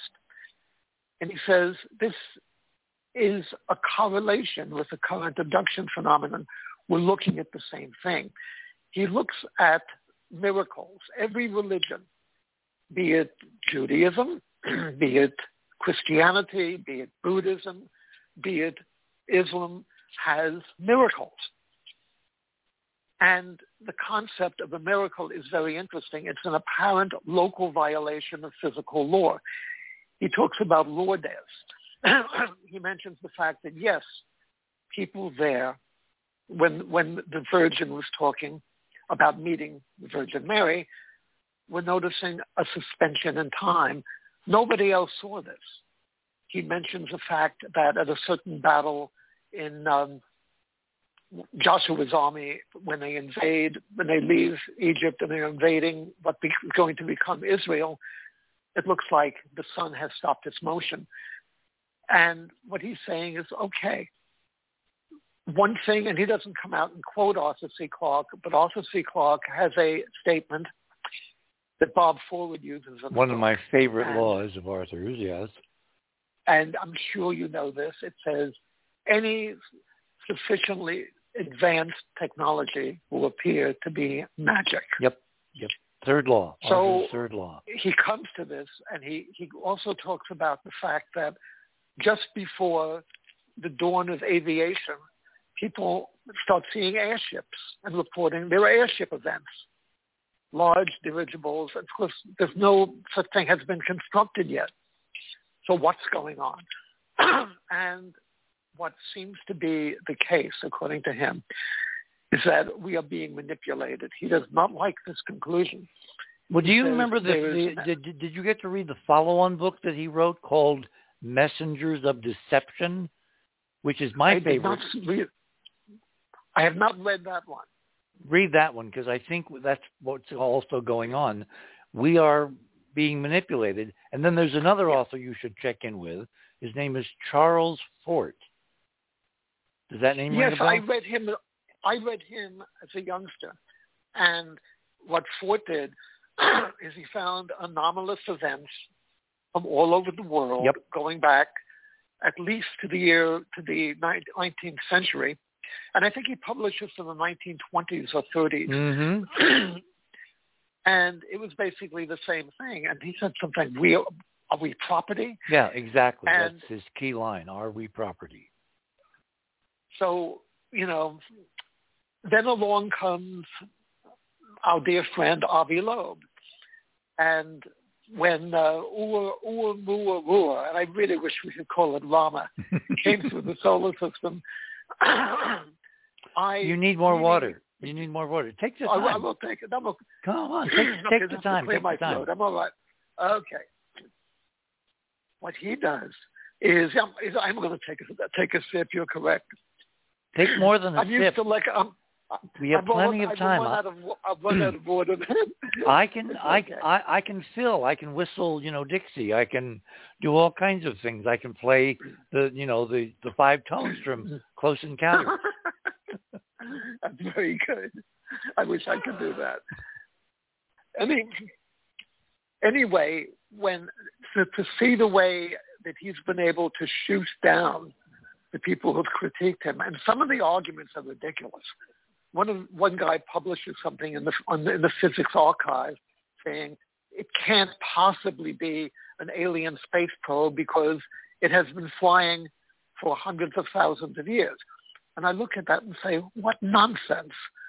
If it's been fly, if it came locally, if it came from the Kuiper Belt, it's been flying for maybe five years, if that long. So give me a break. Well, but you even no if it's proof. been flying for a very long time, remember It's right. There was AI, there, there was there was a concept called a Bracewell probe. We now know we can see real AI on the horizon. We're not quite there yet, but we're almost there. So you put these together with materials developments, we could create something. Uh, remember, the, the, the current uh, science says that Oumuamua was much smaller probably than, than initial estimates based on the light curve, and it appeared to be right. highly reflective because Spitzer, right. another infrared telescope, predecessor of Webb, found no infrared emission or re-emission, meaning it has to be smaller than a certain size. So you put all the data together, it's on the order of maybe an aircraft carrier tumbling. Yeah, exactly. Highly reflective. And- so anybody who says that even we couldn't build something if we attached a fusion engine to it to do what Oumuamua has done is nuts. They're behind Right. the curve. and of, and of course, you know, to demonstrate that its acceleration close to the sun is almost exactly what you would expect if it had a light sail. And of course, it was performing my favorite maneuver, which is now called David Brin's the one who named it a sundiver maneuver. Ah, yes, yes. Very close. and you know, so that made me very Although th- that maneuver is very, very old.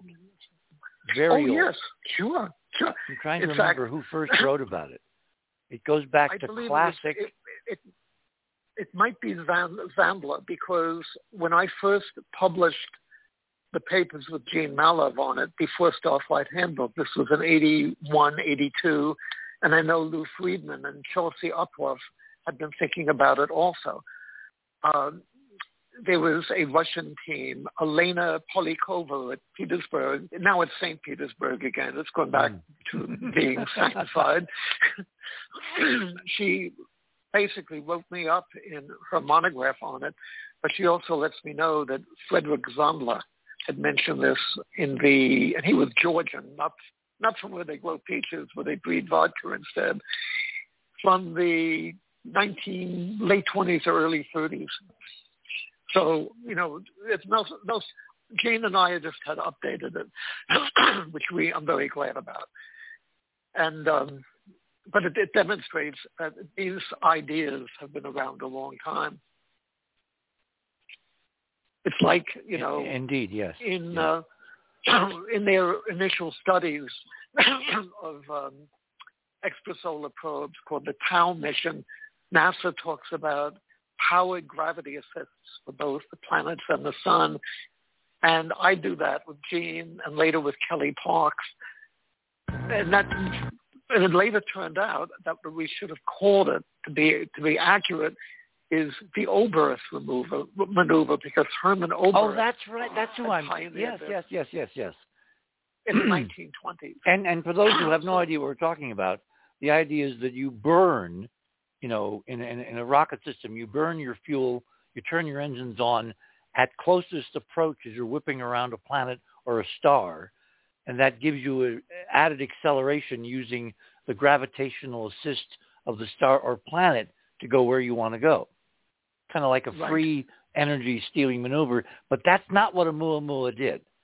As I as I No, as I as I've said to you privately, and I'll say now publicly, I think a- an anomalous acceleration is something so intrinsic to this hyperdimensional physics model having to do with rotation and precession in a gravity field as demonstrated by De Palma's spinning ball experiment, that that has all kinds of other implications for a Oumuamua as an object. Because under that model, and I never said this before on the air, under that model, Oumuamua came through the solar system and something disturbed its flight. It was approached, maybe attacked by something that set it tumbling, rotating and precessing, and that's how De Palma measured what he measured on those graphs. So then you have to ask yourself, well, who would have done that? And that opens up the doorway to Vallée and his messengers of deception and who's tried mm-hmm. to keep us down on the farm from knowing what's really going on out there and here. And that's a, a whole series of programs beyond what we have time to get into tonight. But Oumuamua is not a simple story. It's very layered. No, it's far and from very yeah. complex. Let me let me go back to one of Avi Loeb's ideas, which is the solar sail, which frankly I think is a non-starter, and I want to ask your uh, opinion as a physicist. the two things that ruled out in my mind and in Loeb's mind that this thing was natural were it appeared not to be a cometary object. There was no trace of outgassing. And in a classic cometary model, outgassing changes orbits, et cetera, et cetera. So you have no outgassing, okay? The, the other one, which is much more rigorous, is from the time it was first observed till the time it disappeared in the largest telescopes like Keck or Tololo or whatever, the light curve remained constant. The rotation did not change. And any thruster forces, any any thrust through would have to go exactly through the center of mass, either for a cometary object or for a solar sail to produce acceleration without rotational change. And that's where I think Avi's model of the light sail breaks down because solar radiation pressure would have changed rotation absolutely in the period of time that we could observe this thing. So it may be it may be something more complex than that. I've been experiencing experiencing something very funny the last five minutes. One of our cats, a little long-haired black and white Norwegian forest cat, decided to come up and make love to me and rub against the phone while you were talking, which you may have heard her purring as she's moved off. It was very funny. We we we are an equal being uh, opportunity employer here. So cats are, cats are welcome. Yes, yes. So any anyway, uh, you know, I've looked at what uh, what Avi said, and you may well be correct. I know of two teams who are investigating anomalous propulsion devices, and there may well be something with, with it. I know Sonny White, who's at NASA, um, NASA Johnson, I believe, and also Heidi Fearn and John Woodward, who are out on the West Coast, I forget exactly where, and they're looking at the EM thruster in the first case mm. and the Mach effect thruster in the second case. Mm-hmm. The Mach effect thruster, if it turns out to be right, if it if it turns out to be correct, would be something that also could could do the um, acceleration. See, the cool part about the De Palma experiment is you don't need an active system. You just need a passive system which has been knocked into a rotation precession um, uh, state by an exterior force, like an impact, like a shock wave, and and see the coolest part is that Loeb is in a perfect position to duplicate De Palma's experiment because he's got all of Harvard physics behind him and it got, got right. grad students. If he does that and photographs it and comes up with the same data, there we are on the threshold of a totally new physics. Does he have the kahunas, Greg, to do right. this? Well, he is a very brave man. And what he has done with and I think it's largely because of his position. They can't, they, the establishment can't hurt him much. So they can go against his grad. Well, there's a damn Nobel Prize in it if he succeeds because De if Palma. He succeeds. It, well, but see, it's so simple. It's so incredibly stupidly simple to duplicate this, and then to duplicate it like in the space station, where you have a large volume in microgravity, zero gravity, and you have two balls and you rotate them, one rotates, one doesn't, they should, according to the model, the theory, they should diverge as the station is orbiting in a closed volume and you just photograph it. And bingo, you've got new physics and the potential for real space drives. Yeah. Will they let Which, him? And will he have that's, the courage to do it if somebody says, don't you dare? That is a good question. that right. is a very good, and I think we're going to see because what is happening now is you're going public with a lot of stuff. Yep. And uh, I think because of that, we're going to we're going to see some very interesting developments. so you want to come along for the ride, as my friend Art used to say, I'm, want to take a ride? I'm very, I'm, I'm very, happy to be along for this ride. This is one, this is this Super. is great. This is great. So, um, all right, I, I have another dumb question to ask. I've been following the Breakthrough Starshot project, and for those people who don't know what it is, describe briefly what these the cockamamie, fascinating idea these guys have come up with to basically have starflight in our time.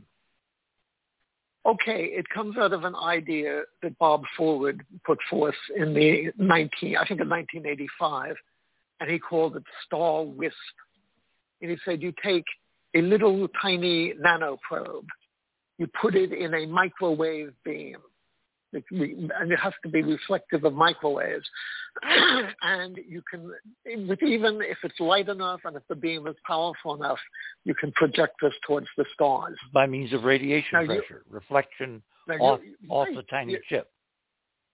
You know, now Yuri Milner is one of these people like Elon Musk who puts aside the prejudice against billionaires, that all billionaires are evil people, money-grabbing people. No, there are some billionaires who earn their money because they'd like to do something with it. Yeah, I've, I've, I've, I've, I've actually mentioned Milner on the show several times. He's a kind of an expat Russian oligarch who lives in Northern California, I believe.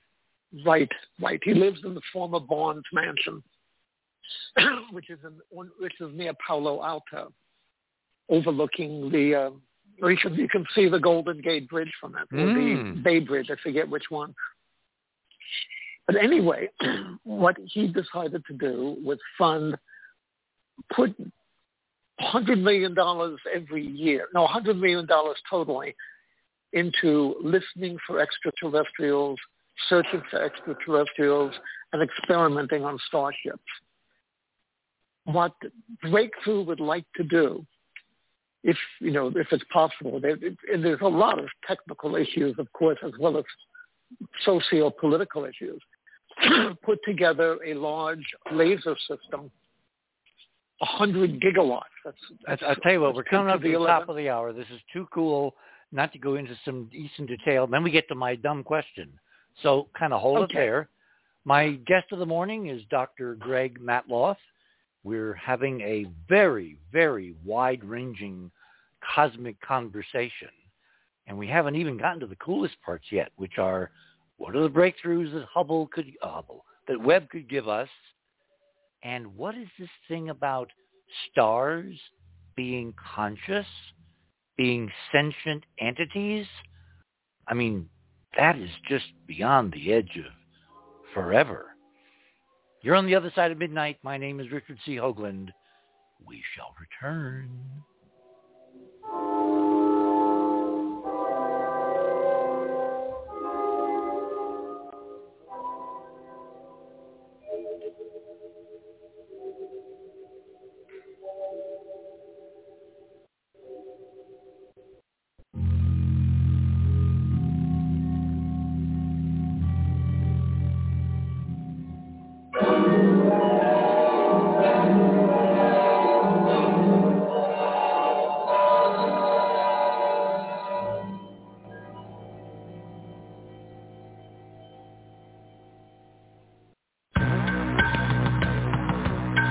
theothersideofmidnight.com.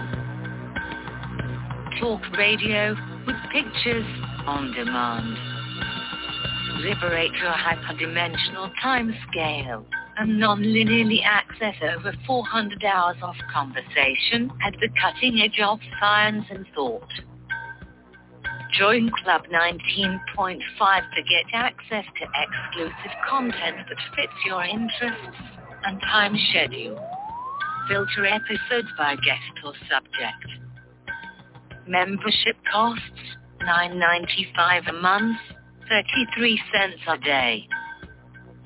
Listen while you travel or as an environment for your endeavors. 8 cents an episode, two and a half cents per hour of content. The other side of midnight.com.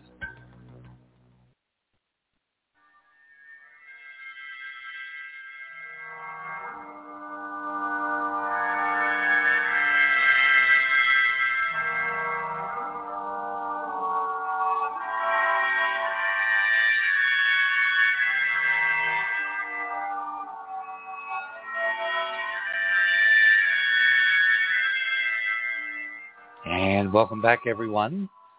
Sunday night, Monday morning now here in the land of enchantment with a uh, gorgeous gibbous moon out there that we bounced radio signals off of last night and we got answers. And by next weekend, when we do it again, we're going to actually measure with very fine precision the millisecond delay of the echoes from our transmissions to the moon. And we may have some very interesting things to talk about in terms of what's really on the moon that NASA hasn't wanted to tell you for over 50 years. Anyway, back to our conversation with uh, Greg Matloff. Uh, continue with the Breakthrough Starshot project. Okay, so we have Bob Forward's initial initial uh, paper, I believe in Journal of Spacecraft and Rockets.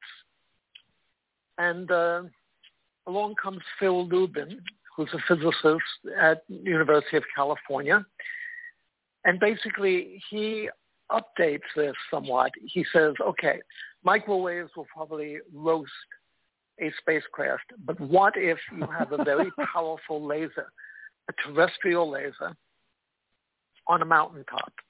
If if you keep if you keep a sail inside that laser for a sufficiently long period of time, if the reflectivity, if the temperature tolerance is, and if the sail can be shaped appropriately, what happens is you can send it towards the nearest star at relativist, low relativistic speed, say as high as 20% the speed of light, and he publishes this in good play, good, good, good places. The so it could get to Proxima Centauri in about 20 years.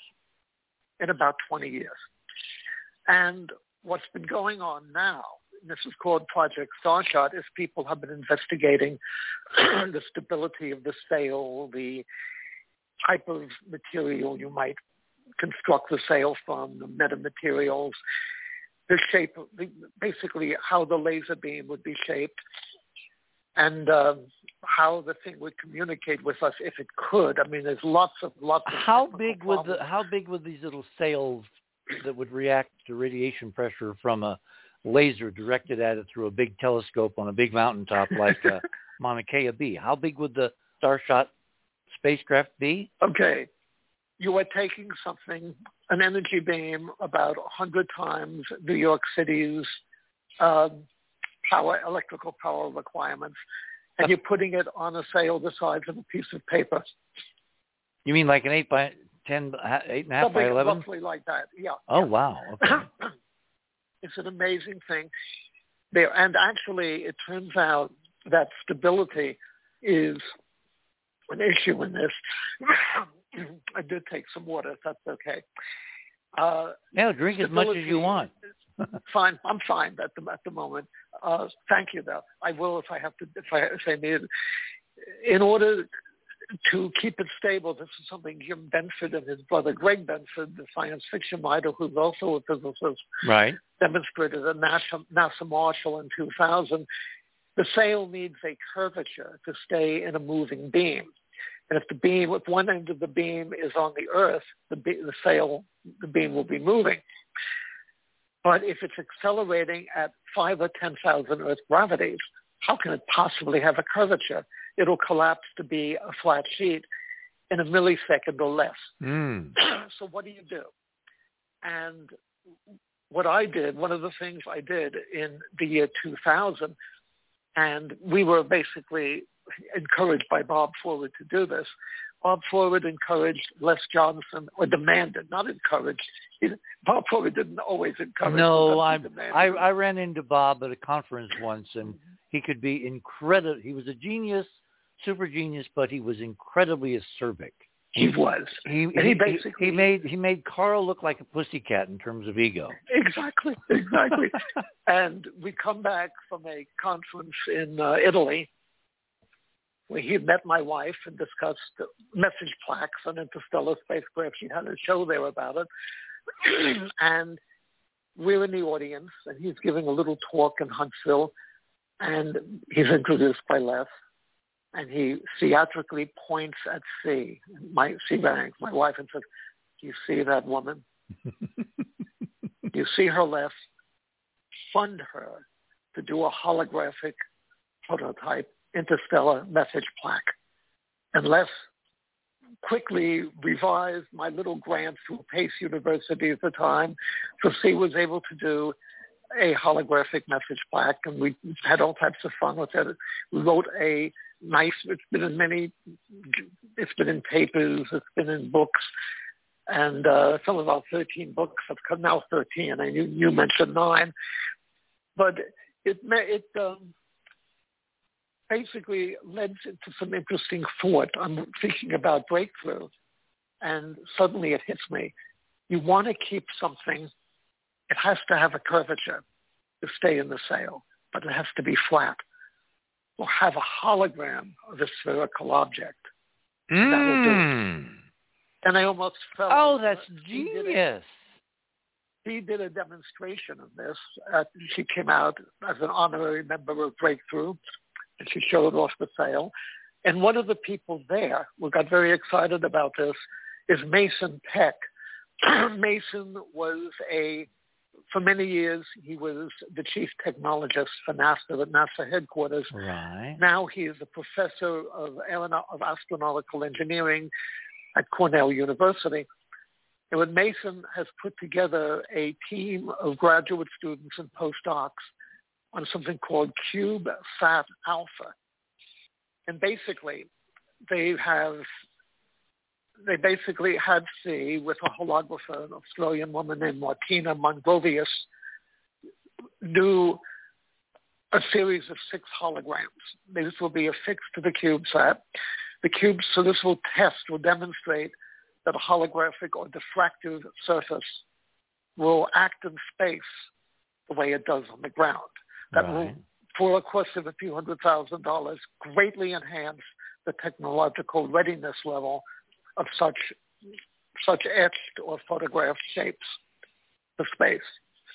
And it also will have the little chipsats to demonstrate that you can have these little chipsats attached to a sail. And a sail, a small sail, will also unfurl from the CubeSat. This was supposed to have been launched long ago, but because of COVID, of course, I mean, because of COVID, the Cornell campus closes down every couple of months Sure. just happened again. and this, of course, sets back operations. Other students come in.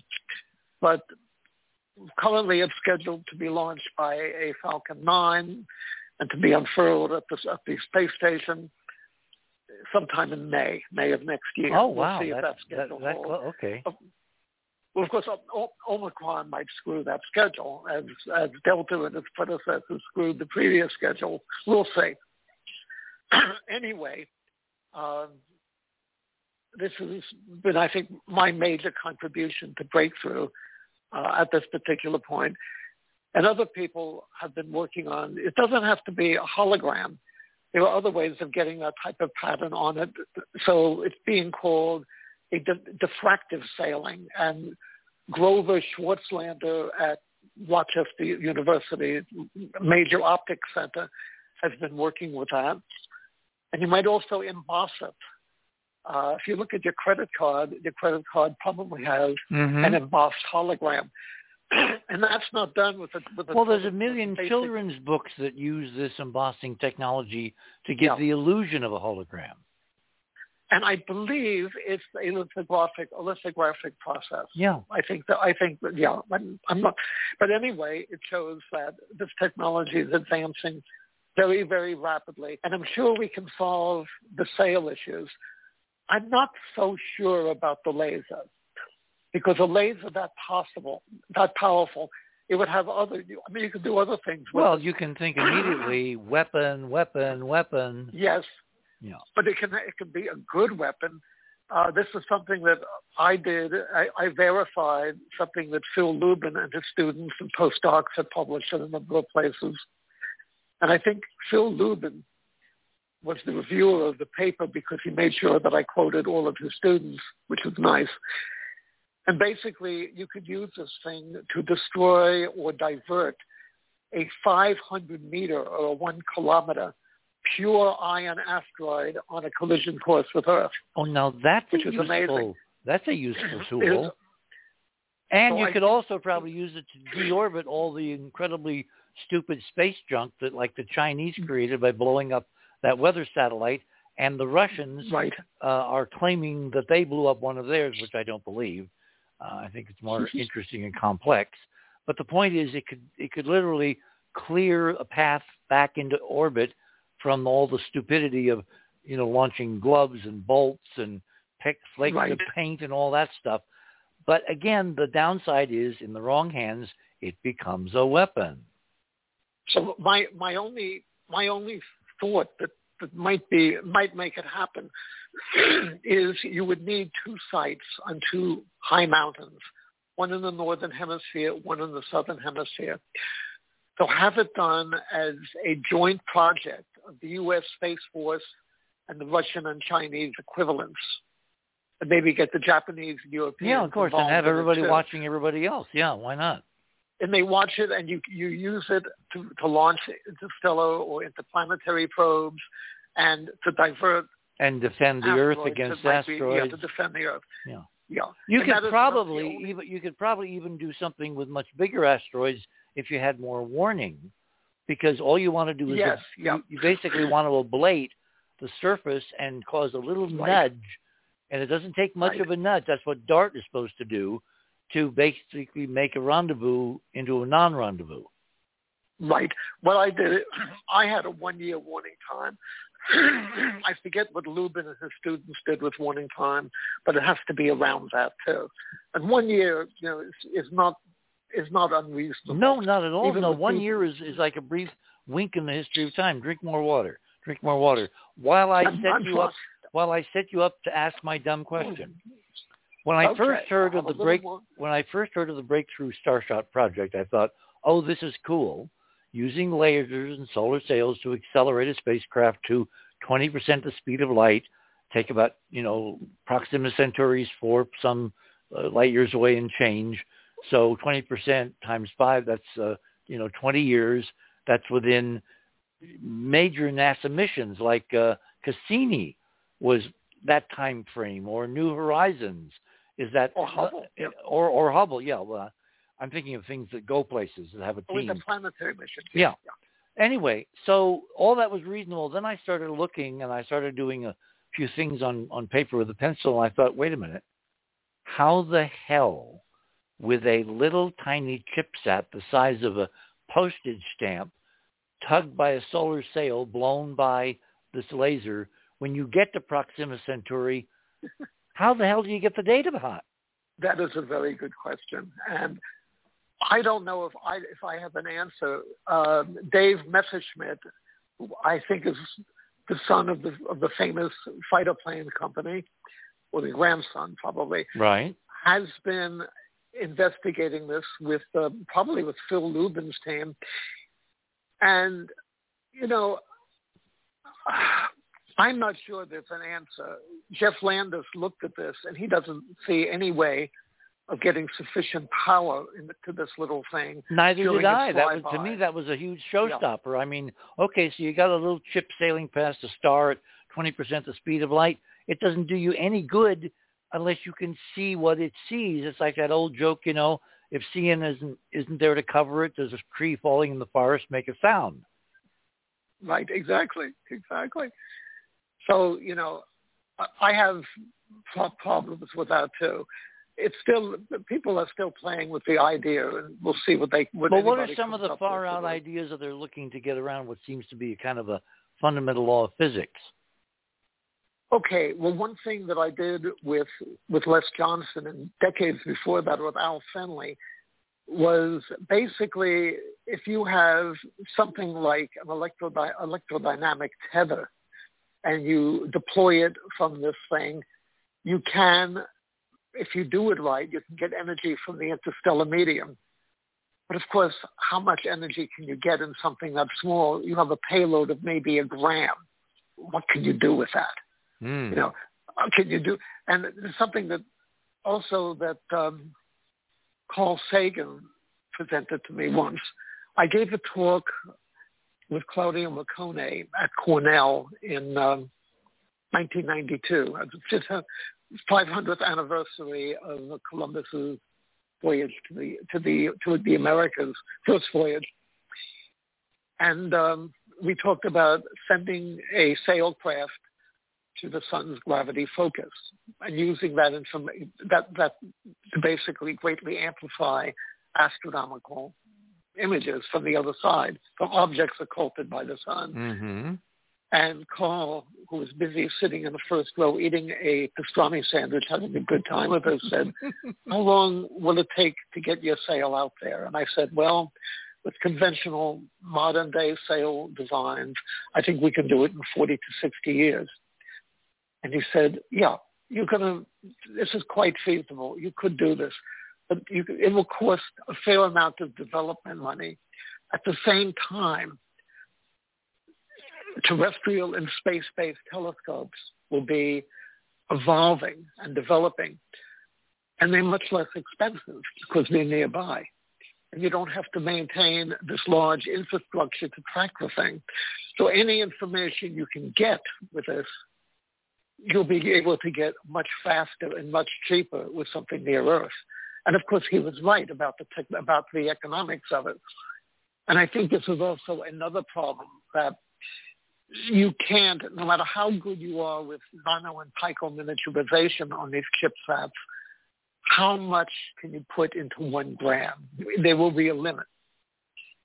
And even if you can survive, survive get around the energy problem, you know, you talk about, okay, maybe we can, we can, we can get a useful photograph. But I guarantee you, in 20 or 30 years, we will be able, maybe even with Webb, who knows, people will be able to have photographs of the surface of Proxima b, and maybe we can detect biosignatures on it. So maybe, maybe we should look at Project Starshot as something to advance the technology but not something that will actually ever fly. Yeah, I think you're probably right there because I can envision a very large stabilized array where you know basically it's a it's a multi-element interferometer like uh, the the Hobby telescope in Texas or whatever, except it's floating in space. They're little station keeping separate mirrors, and you can create a huge. Remember the the the the, the diffraction limit is the distance apart of the farthest elements of the, right. of the mirror. Right. So you take two like Hubble uh, Webb type mirrors, I keep doing that, and you put them a mile apart, and you basically got a telescope with a mile diameter mirror, right. and that's going to give you incredible imagery, provided your your mirrors, your floating mirrors, are big enough to get decent signals to noise. So your your your pastrami eating friend was totally right. It, it's almost right. like the old Heinlein problem you know, ark ships versus real starships. By the time an ark right. ship gets to another star, technology and physics will advance to where a, a, a, a, warp drive vehicle will pass them in the night and pick them up to take them to have hamburgers on Alpha right, Centauri. Right. When you get there, you have to go through customs. Yes, yes, exactly. And maybe Chinese customs at the rate we're going. It might well be. It might well be. So it's you know it's a remarkable you know, it's a remarkable concept, and also people used to say, how in the world with this interferometer could you keep it positioned so closely? Well, with the gravity wave detectors, they do it. Yeah, it's called laser because interferometry. It, yeah, and yeah. and, and, and on Earth we have to mm. evacuate a whole damn tunnel. In space, you don't have to evacuate anything. It's really, really precision station keeping yeah. And again, yeah. there are some breakthroughs. There are some breakthroughs on the horizon that will lead to very, very, very large arrays in space optical resolution or better, and you don't have to go almost anywhere. You stay in the Earth Moon system. Hey, we got 10 minutes till the bottom of the hour. Let's let's tackle the big things that Webb is going to blow the doors off. Okay. Okay. One thing it's going to do, I think, is we're going to be able to look back right to the start when stars just begin to turn on. 3.7 billion years ago. Or 13.7. Did I say three? I meant yeah. 13. Yeah, yeah you said thank you, thank you. Just, just after the cosmic dark age, yep. we'll be able to see the very earliest stars. And that will be interesting too because it will be interesting to see how large these things were because my concept that I play with is that they were very big and they didn't last very long. And they com- they be- they become black holes. Well, the largest star that I think the Eddington limit, which is radiation pressure in the core, allows, is on the order of a hundred solar masses. Are we talking right. stars that are maybe ten times more massive? A thousand? I would say more than that because I think I think how do the spiral galaxies get million solar mass black holes or billion solar mass black holes in the center. in their centers. Something early on had to had to prepare these black holes, and I think that's one thing we're going to be able to witness with with it Webb. Do that with Webb. With Webb. Wow. With Webb. I also think it might be able to. It should do better with imaging extrasolar planets than um, Hubble has been able to do, what the terrestrial telescopes have been able to do. I think it should, uh, it, with transiting extrasolar planets, it might be able to pick up biosignatures. I don't know if no, wait, you, you probably should see... you probably should, should explain what you just said, okay? Okay, when a planet passes in front of a star, what happens is the stars, the planet you get you basically, basically get a transit and or an eclipse. The, the planet right, a transit and or an eclipse, and the it, it affects the light, but of the star. It also affects the spectrum from the star. Might we be able to detect the spectrum atomic oxygen, ozone, methane, things like that that would indicate a living world like we have on the Earth? Now, one thing that people would like to be able to do is, and I'd love to see this, to go to some of the Earth-like planets and see, are there technosignatures? Can we see lights on the planet's surface, the night side of the um, ring? Very large satellites. Can we detect very large satellites, let's say?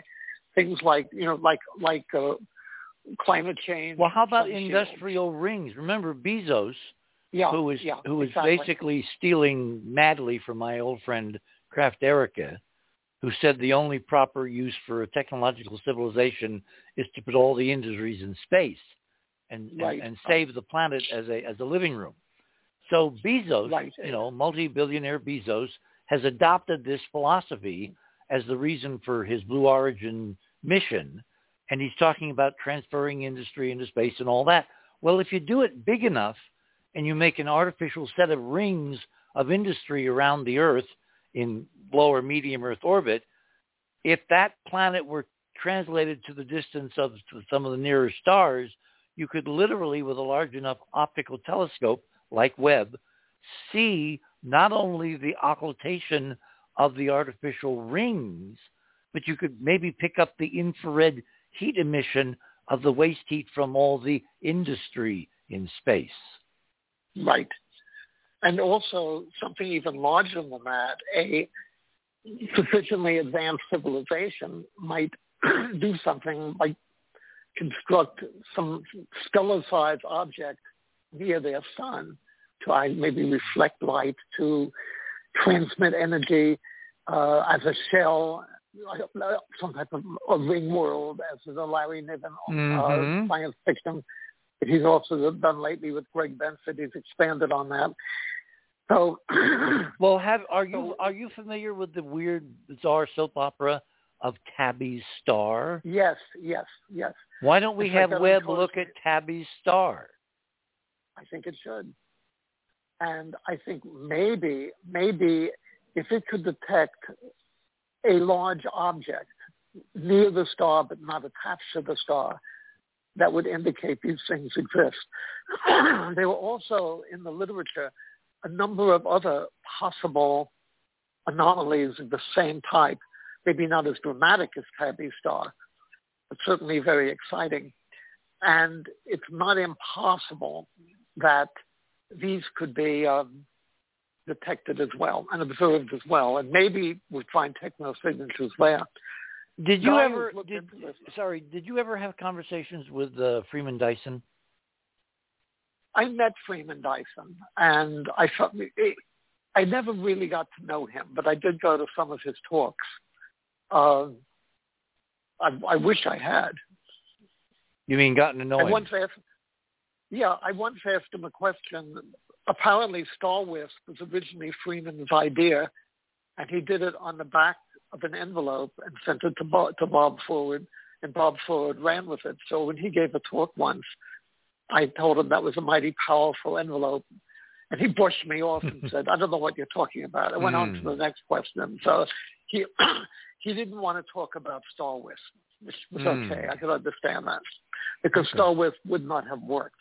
Right. Okay, let me ask you this question. Dyson yeah. is, is known for the proposal of englobing a star with a huge number of orbital platforms, not a shell, not a not a beach ball with a sun in the center, but a huge number of orbiting platforms that would basically absorb all the star energy and then utilize it for the local technological civilization. That would reduce the star's optical output and shift it into the infrared because obviously the energy will get, get away at some point as infrared. Webb can right. actually optically detect and image such Dyson spheres if they're out there right, right. within some reasonable distance. One interesting thing also that Dyson did, and I did it in my publications on this, and so, was, uh, so has Avi Loeb, call them Stapledon Dyson spheres because the oh. idea really goes oh. back to Olaf Stapledon's 1937 science fiction story. Who was, of course, Arthur's lodestar. Arthur took so many of his ideas, publicly acknowledged uh, the huge debt yeah. he owed to Olaf Stapledon. And so has Benford. Benford and Benford and Niven have done the same thing. People are doing that now, but for but the popular scientific press refuses to do that. They continue to call these things Dyson spheres mm. or. Dyson shells, even though Dyson corrected them for 20 years and they got tired of it. Yep, yep. Um, it's very, you know, it's going to be an interesting time. Okay, we, we are, we are, we are. Oh my gosh, I'm, I'm, I'm falling down the job here. See, I get too caught up in the conversation. My guest this morning is Dr. Greg uh, Matloff. We're having, good grief, a far-ranging discussion that goes light years out there, and we've got a couple more really cool things that Webb can do. And in the last half hour, we're going to talk about Greg's really ingenious idea that stars might be conscious beings in the galaxy. And that brings up shades of Fred Hoyle and the black cloud and interstellar communication between whole star systems by anyway we'll get to all that. You're on the other side of midnight. My name is richard c. Hoagland. The last half hour you don't want to miss. We shall return.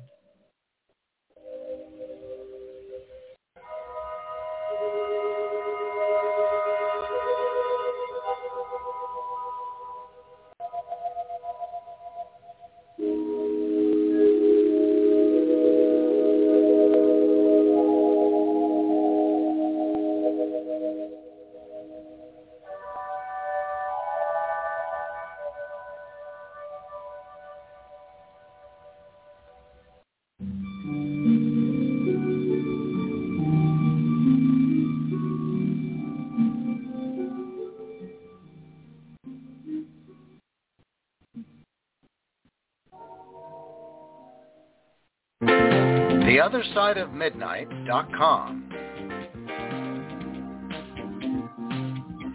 Tune in to listen to Richard C. Hoagland and his fascinating guests. Join Club 19.5 to get access to exclusive member benefits. As a Club 19.5 member, you'll gain access to the rest of this show and all previous 350 episodes. Membership costs $9.95 a month, 33 cents a day. Support the broadcast that provides you with the most interesting conversation available. Talk radio at the cutting edge of science and thought. the TheOtherSideOfMidnight.com.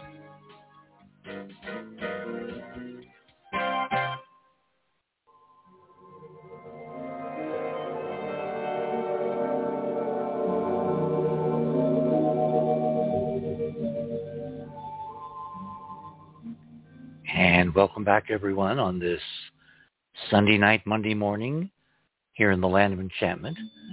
The other side of midnight, my guest this morning, Dr. Greg Matloff, who as you probably can tell by now is a fertile um, creator of some really interesting and cool ideas and is kind of like what science should be and too much of the time is not populated by people, by beings, by curious conscious entities that simply can think outside the box and ask the most important question, can it be tested? So I think we're kind of done with the Hubble, uh, I keep doing that, the Webb breakthroughs, you know, for how many, how many decades, you know, how many generations have we talked about Hubble? We're going to all have to now think about Webb. Anyway, um, I, I can't think of anything we've kind of missed in terms of fundamental shattering breakthroughs that Webb will introduce. Can you? No, I think I think of course what's going to happen is there'll be a whole series of unanticipated breakthroughs that will freak out everybody, including us. But that's fun and that well, will happen. Well, that's what we want. Yes, yes. That's exactly what we want. Yep, yep. Okay, let's go to your seminal genius level idea, and I'm going to ask another dumb question. Given that they're huge fusion plasma balls, which are kind of at maximum entropy, how the hell can a star be conscious? Okay, one person who's looked at this initially is Eric Jantsch, J-A-N-T-S-C-H, who was an Austrian physicist who worked at Berkeley. He died in 1981. Hmm. I suspect of AIDS, but it just called, and, the web calls it a rapid wasting disease. But anyway, he wrote a book called The Self-Organizing Universe, which has become a collector's item. You can get an original copy for four or five hundred dollars from Amazon today. What I did wasn't there a guy named Prigogine who was also in the same field? Oh yes, but I've never. I'm trying to remember his. Yes, yes, there is. But anyway, when I needed for this work the book, I looked at the copyright laws and it said if you copy, if you photocopy a document for your own research work, and you're not doing it for commercial purposes, that is legal. So I went to the CUNY Library and I saw that both the Graduate Library and the Hunter Library had copies of this book. I took it out and I then took it to my home computer and I began scanning. And I probably scanned in 150 of the 200 pages, mm. which is wonderful. What he did talking about self-organization, he does say that self Jantsch, self-organization is a prerequisite for life, for consciousness, for intelligence, what have you. But how could a star, being very, very hot, have this? And he demonstrates that the star itself, the interior of the star, isn't where the consciousness would be. It would be in a thin layer above the chromosphere, and I believe it's called the reversing layer, and that, that is also where you find molecules. a certain amount of complexity in the cooler stars, including the sun. Like, well, basically red giants and supergiants. Well, also M-class stars, G-class stars, uh, K-class stars on the main sequence. Really? Really? That hot? Okay. Yeah. Yeah. As it turns out, you begin with the, I think the F8 or the F9 stars was where you first start getting Okay, okay. Here, here, here, here's, a, here's another dumb question. Can the Parker Solar Probe physically go through this layer? No. Oh, okay. This is the Parker Solar Probe. Will it is it has entered the corona already. Last I saw, right, last right. I read, and we'll get this layer is probably just above the photosphere, and the Parker at its closest perihelion, I believe it's going to be four solar radii. Yeah, yeah, yeah. Oh, Okay, okay. So that from, that, the, from the solar center. So it'll be a bit far from it. So that But was that was may- a that was a dumb question. Okay. No, it wasn't. There's no such thing as a dumb question. It it will it will get very interesting data about that. The way I got into this was purely by accident. I got a call from a friend who later has become a co-author, who was then the ed- he, at the time he was editing the Journal of the British, Interplanetary Society, Kelvin Long, and he sent me an email in 2011 when I was still teaching full time. And he said, look, we're going to have a one-day symposium on the work of Olaf Stapledon. And would you like to come? And of course, I would love to come. But in the middle of the semester, when they schedule it, I couldn't fly over there for one or two days. So he said he'd be very happy to present my paper. So my, I was accepted as a person who would be participating in this. And most people, I realize, are going to be writing about the technological projections. There are dozens of them from StarMaker. And I said, you know, I could talk about world ships or arks or Dyson spheres from now till tomorrow. I want to look at this guy's core metaphysics. and the core metaphysics of Stapledon says that the universe is conscious at some level. And basically what we would today call panpsychism, although I couldn't, I didn't know even how to spell that at the time. And um, a symbol, a, a symptom of this is that a portion of stellar motion is volitional. So I said, okay, Wait a minute. Back up. Say that So- again carefully. okay, the, the universe, there is a field of consciousness that permeates the universe. And a symptom of this is that a portion of stellar motion, volitional, is non-gravitational. Meaning, meaning they are moving around the galaxy because they want to, not just because yes, of gravity. something, right, not just because of gravity. So, of course, I, I wanted to find proof or no proof. I would have been happy to go either way. No, wait, wait, wait. and Would, this would this would this be an answer to the Rubin mystery? Why galaxies don't appear to be Keplerian objects? Maybe, but I don't want to. At the time, I didn't want to attack uh, dark matter advocates too much. Okay. I figured I'd leave it one step at a time. Tiptoe So- through the tulips. I have exactly tip two exactly exactly. So I decided I had to do a literature search. Is there any totally strange stellar motions, anomalistic stellar motions, only in the direction of galactic revolution for a start?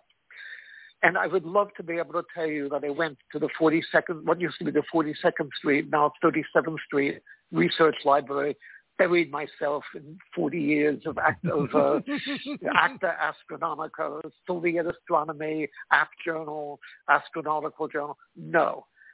I did something a lot simpler. I went to my computer. I typed in G-O-O-G-L-E dot com. Google is your friend. Google. And then I said stellar motion anomalies or stellar kinematic anomalies. And what sprang up was something called Parenago's discontinuity. Pavel Parenago was a very renowned Soviet Russian astronomer in the 40s and 50s. I believe he died in 1960. Oh yeah, he was he was very famous on those huge O and B type star clusters. I believe he did that too. But he discovered something called Parenago's discontinuity. It was confirmed by none other than our old friend Nancy Roman. We learned that I learned that later. And what he noticed was cooler stars, F9, G-type, K-type, M-type stars, move a bit faster, about 20 kilometers per second faster around the center of the galaxy than the hotter stars. And where does this discontinuity come in? And it is a sharp dust discontinuity at exactly the same point where people like Otto Struve demonstrated in the 1930s, molecules come in to the spectra of stars. So what does this mean? Well, what would molecules have to do with consciousness? If you look at quantum theories of consciousness, there's a lot of them. Many of them, like my old friend Harris Walker, Evan Harris Walker, talked about neuronal consciousness. Maybe you have a wave function of an electron bouncing around between inside between neurons. And when it gets out, you have a thought, or maybe you have ESP. Who knows? CIA thought, of, of course, it was ESP. And then, of course, Roger Penrose and Stuart Hameroff talk about smaller uh, things than neurons, smaller structures in all living cells called microtubulins. Mm. And this this demonstrates how even creatures like amoebas seem to have positional you know, they and slime mold amoeba can apparently make decisions and decide what to do without having a brain, without having neurons. But stars don't have that. On the other hand, they do have, these stars have molecules. And one of the quantum consciousness theory, theoretical structures or hypothesis basically says that consciousness comes into the universe through the Casimir effect. And the Casimir effect basically says you have fluctuations in the universal vacuum. They're always bouncing. If you have, if you have two thin plates very closely separated, they both have electrical charges, there's more pressure upon them than you would expect. And that is because not all of these can fit, fluctuations can fit inside. So the outside fluctuations are pushing it. And Casimir was able to demonstrate this is one of the things that keeps molecules together. So, so like an exterior I, radiation pressure from vir- virtual particles popping into 3D reality from another hyperspatial realm. Right, exactly. and this, this goes on. This, this effect was known to the Romans, in fact, which was amazing. They knew that metal plates tend to stick together. They didn't know why. Well, you know, there's also this uh, theory, and I forget uh, Van Flandern was was doing a book on this, uh, where gravity is supposed to be an exterior pressure in toward a planet, which kind of like shadows its own self. So the, the the differential forces are greater inward than outward. So you have a gravitational acceleration inward, but it's really a gravitational pressure from outside in toward the core of the planet. Okay, that's another possibility. But anyway, I, I moved with this. It was presented. Then I had to have it published.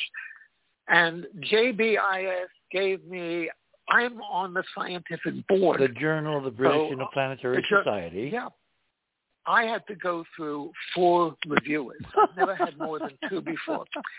And one guy came out and argued with me and said, I'm a materialist. I reject this completely. And I came back to him and said, I'm a materialist too. And you have to let vacuum pressure in as something which influences the material world. So I won the case.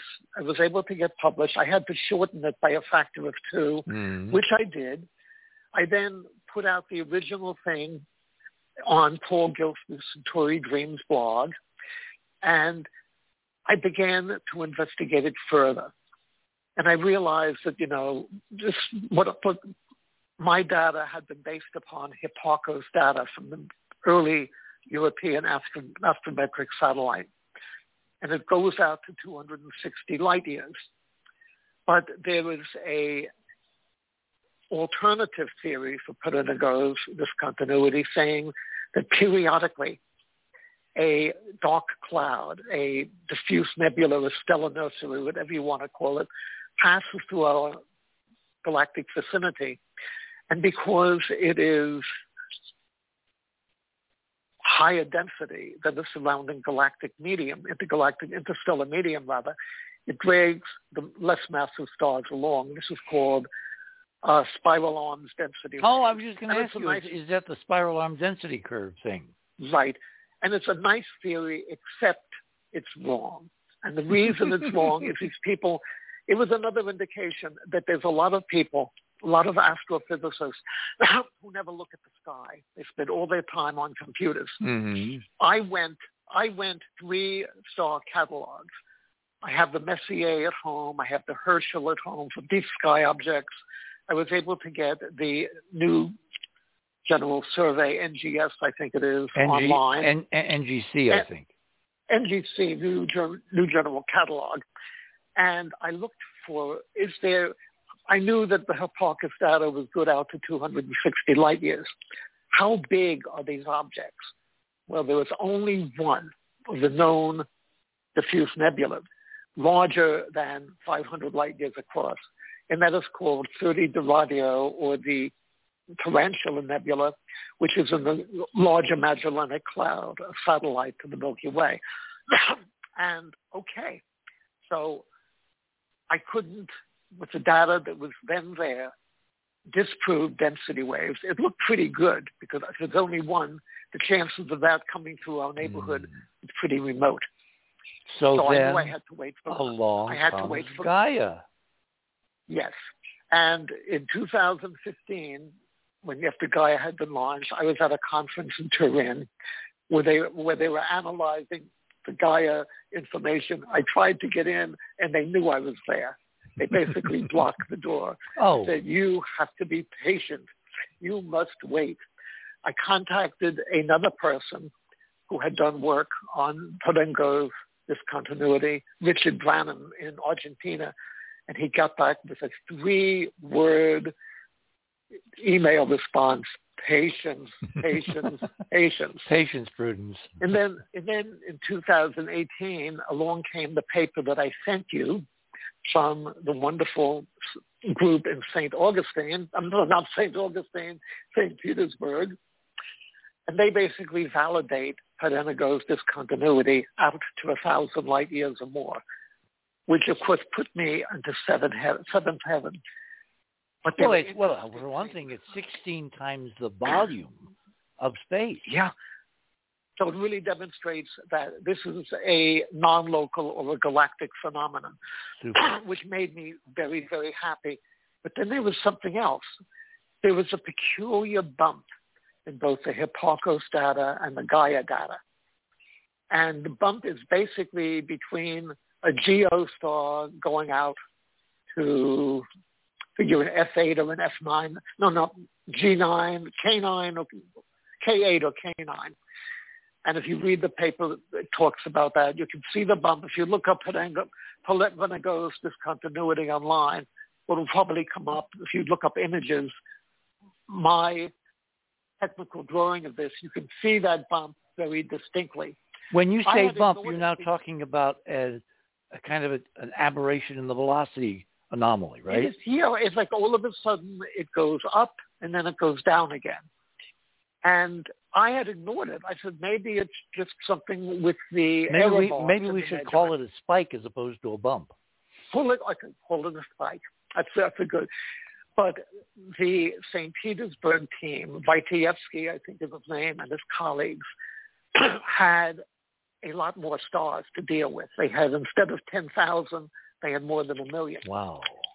And what they learned is cool, the stars, as they age, speed up in their revolution velocity around the galaxy. And this was amazing. So I went online again with uh, Paul Gilster's blog. We talked about this. And I said, maybe this also is another validation to stellar consciousness. Some of the very clever blog, blog respondents said, maybe so, but maybe it also is the product of an advanced galactic civilization that's all around us. And I couldn't rule that out. Now, that's an interesting so, idea.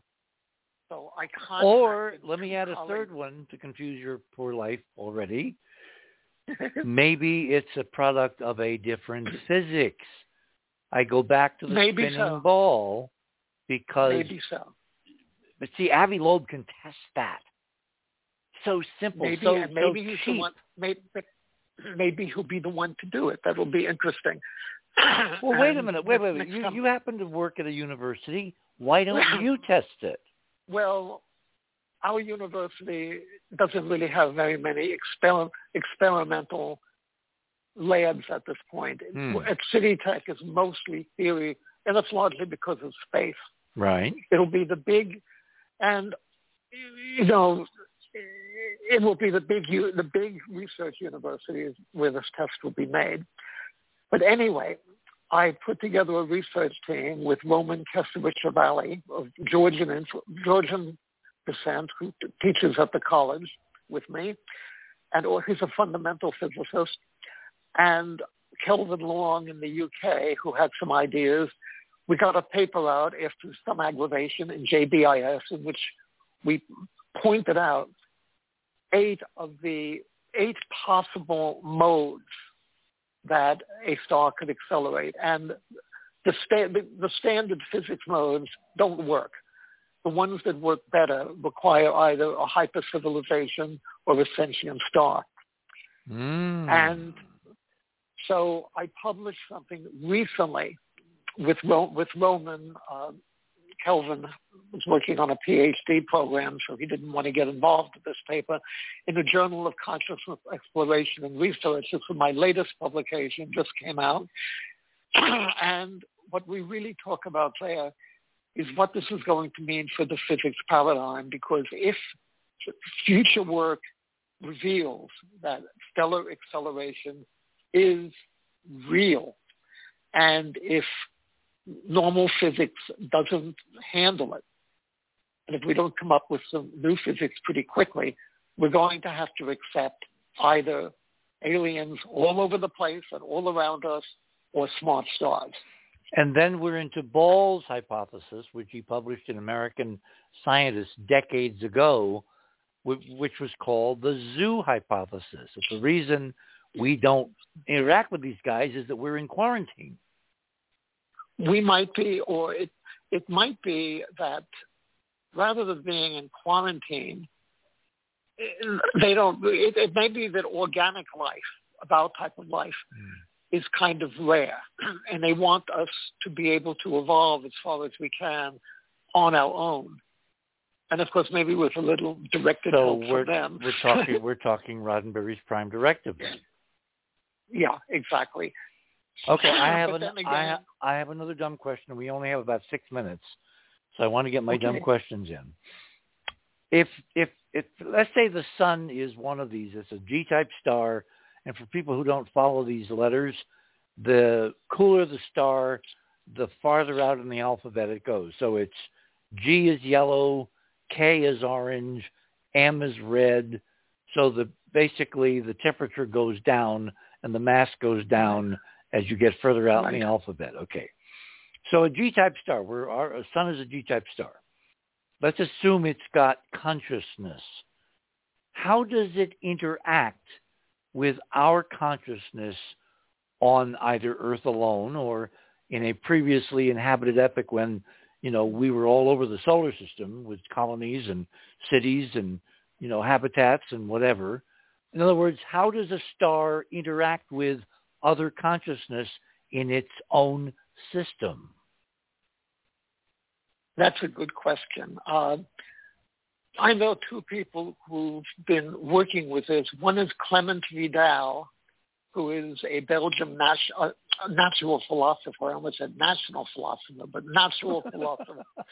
He does also a lot of work with SETI. And Clement has demonstrated that at least one class of stars, the parasitic binaries where one star is eating another one, Mm-hmm. and he calls them stellivores, satisfy 18 of the 20 requirements for living organisms. He put this out on Acta Astronautica, really? wrote a book about it. Oh. Yeah. If you remind me by email, I can send you a copy of Oh, this super, paper super, because yes. just please email me for Stellivores Clement Vidal. The other person Stellivores as it- opposed to carnivores. carnivores, exactly. Send me an email. I'll be happy to send that to you. Not too early tomorrow morning, but Okay. this morning. Okay. Right, but I will get it out. Uh, the other person is Rupert Sheldrake, who was a very controversial British biologist. You And think? Rupert- Rupert published a brilliant paper Rupert- which you can't find anywhere now on the web where he actually has measured differences of the speed of light. Mainstream measurable differences and they banished the paper. they, that's interesting. That's very interesting. I may have to ask him for a copy of that paper. Yeah, have him send one to me too, please. Yeah, I will. I will. Okay, now, but, but Rupert, when he was doing his postdoc, he worked or he organized an agricultural research station in Hyderabad, India. So he became very fascinated by Hinduism. And there is a sun salute, a, a, a salute to the sun, which is regularly done, and it's done in yoga as well. So he saw that the sun as a conscious entity Hmm. is very much part of Hindu thought. And he sat on this for years. Then along came my paper, and he'd like to do a little experiment. and a little experiment is you come up with a an appropriate sunspot uh, orientation. You broadcast this in the direction of the sun, maybe by radio. You have a lot of sufficiently talented people meditating on it. You mean you send And it like a see- pictogram? Yeah, and you see if the sun will reproduce that to communicate with us.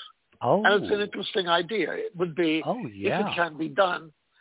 And of course, the problem with it, and he knows, is, you know, he would probably have to come up with this pictogram and then have to find an appropriate source to keep it with.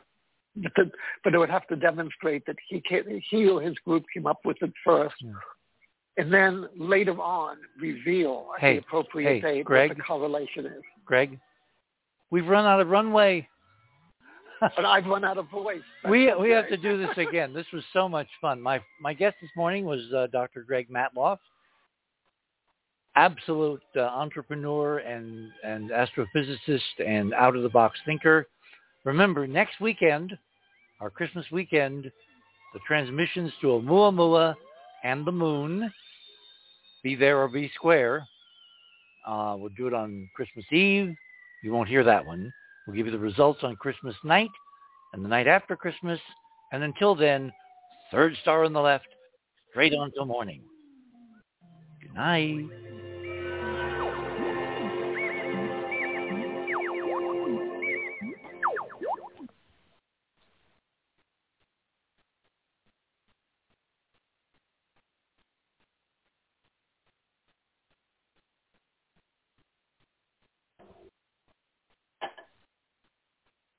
Okay, we are clear.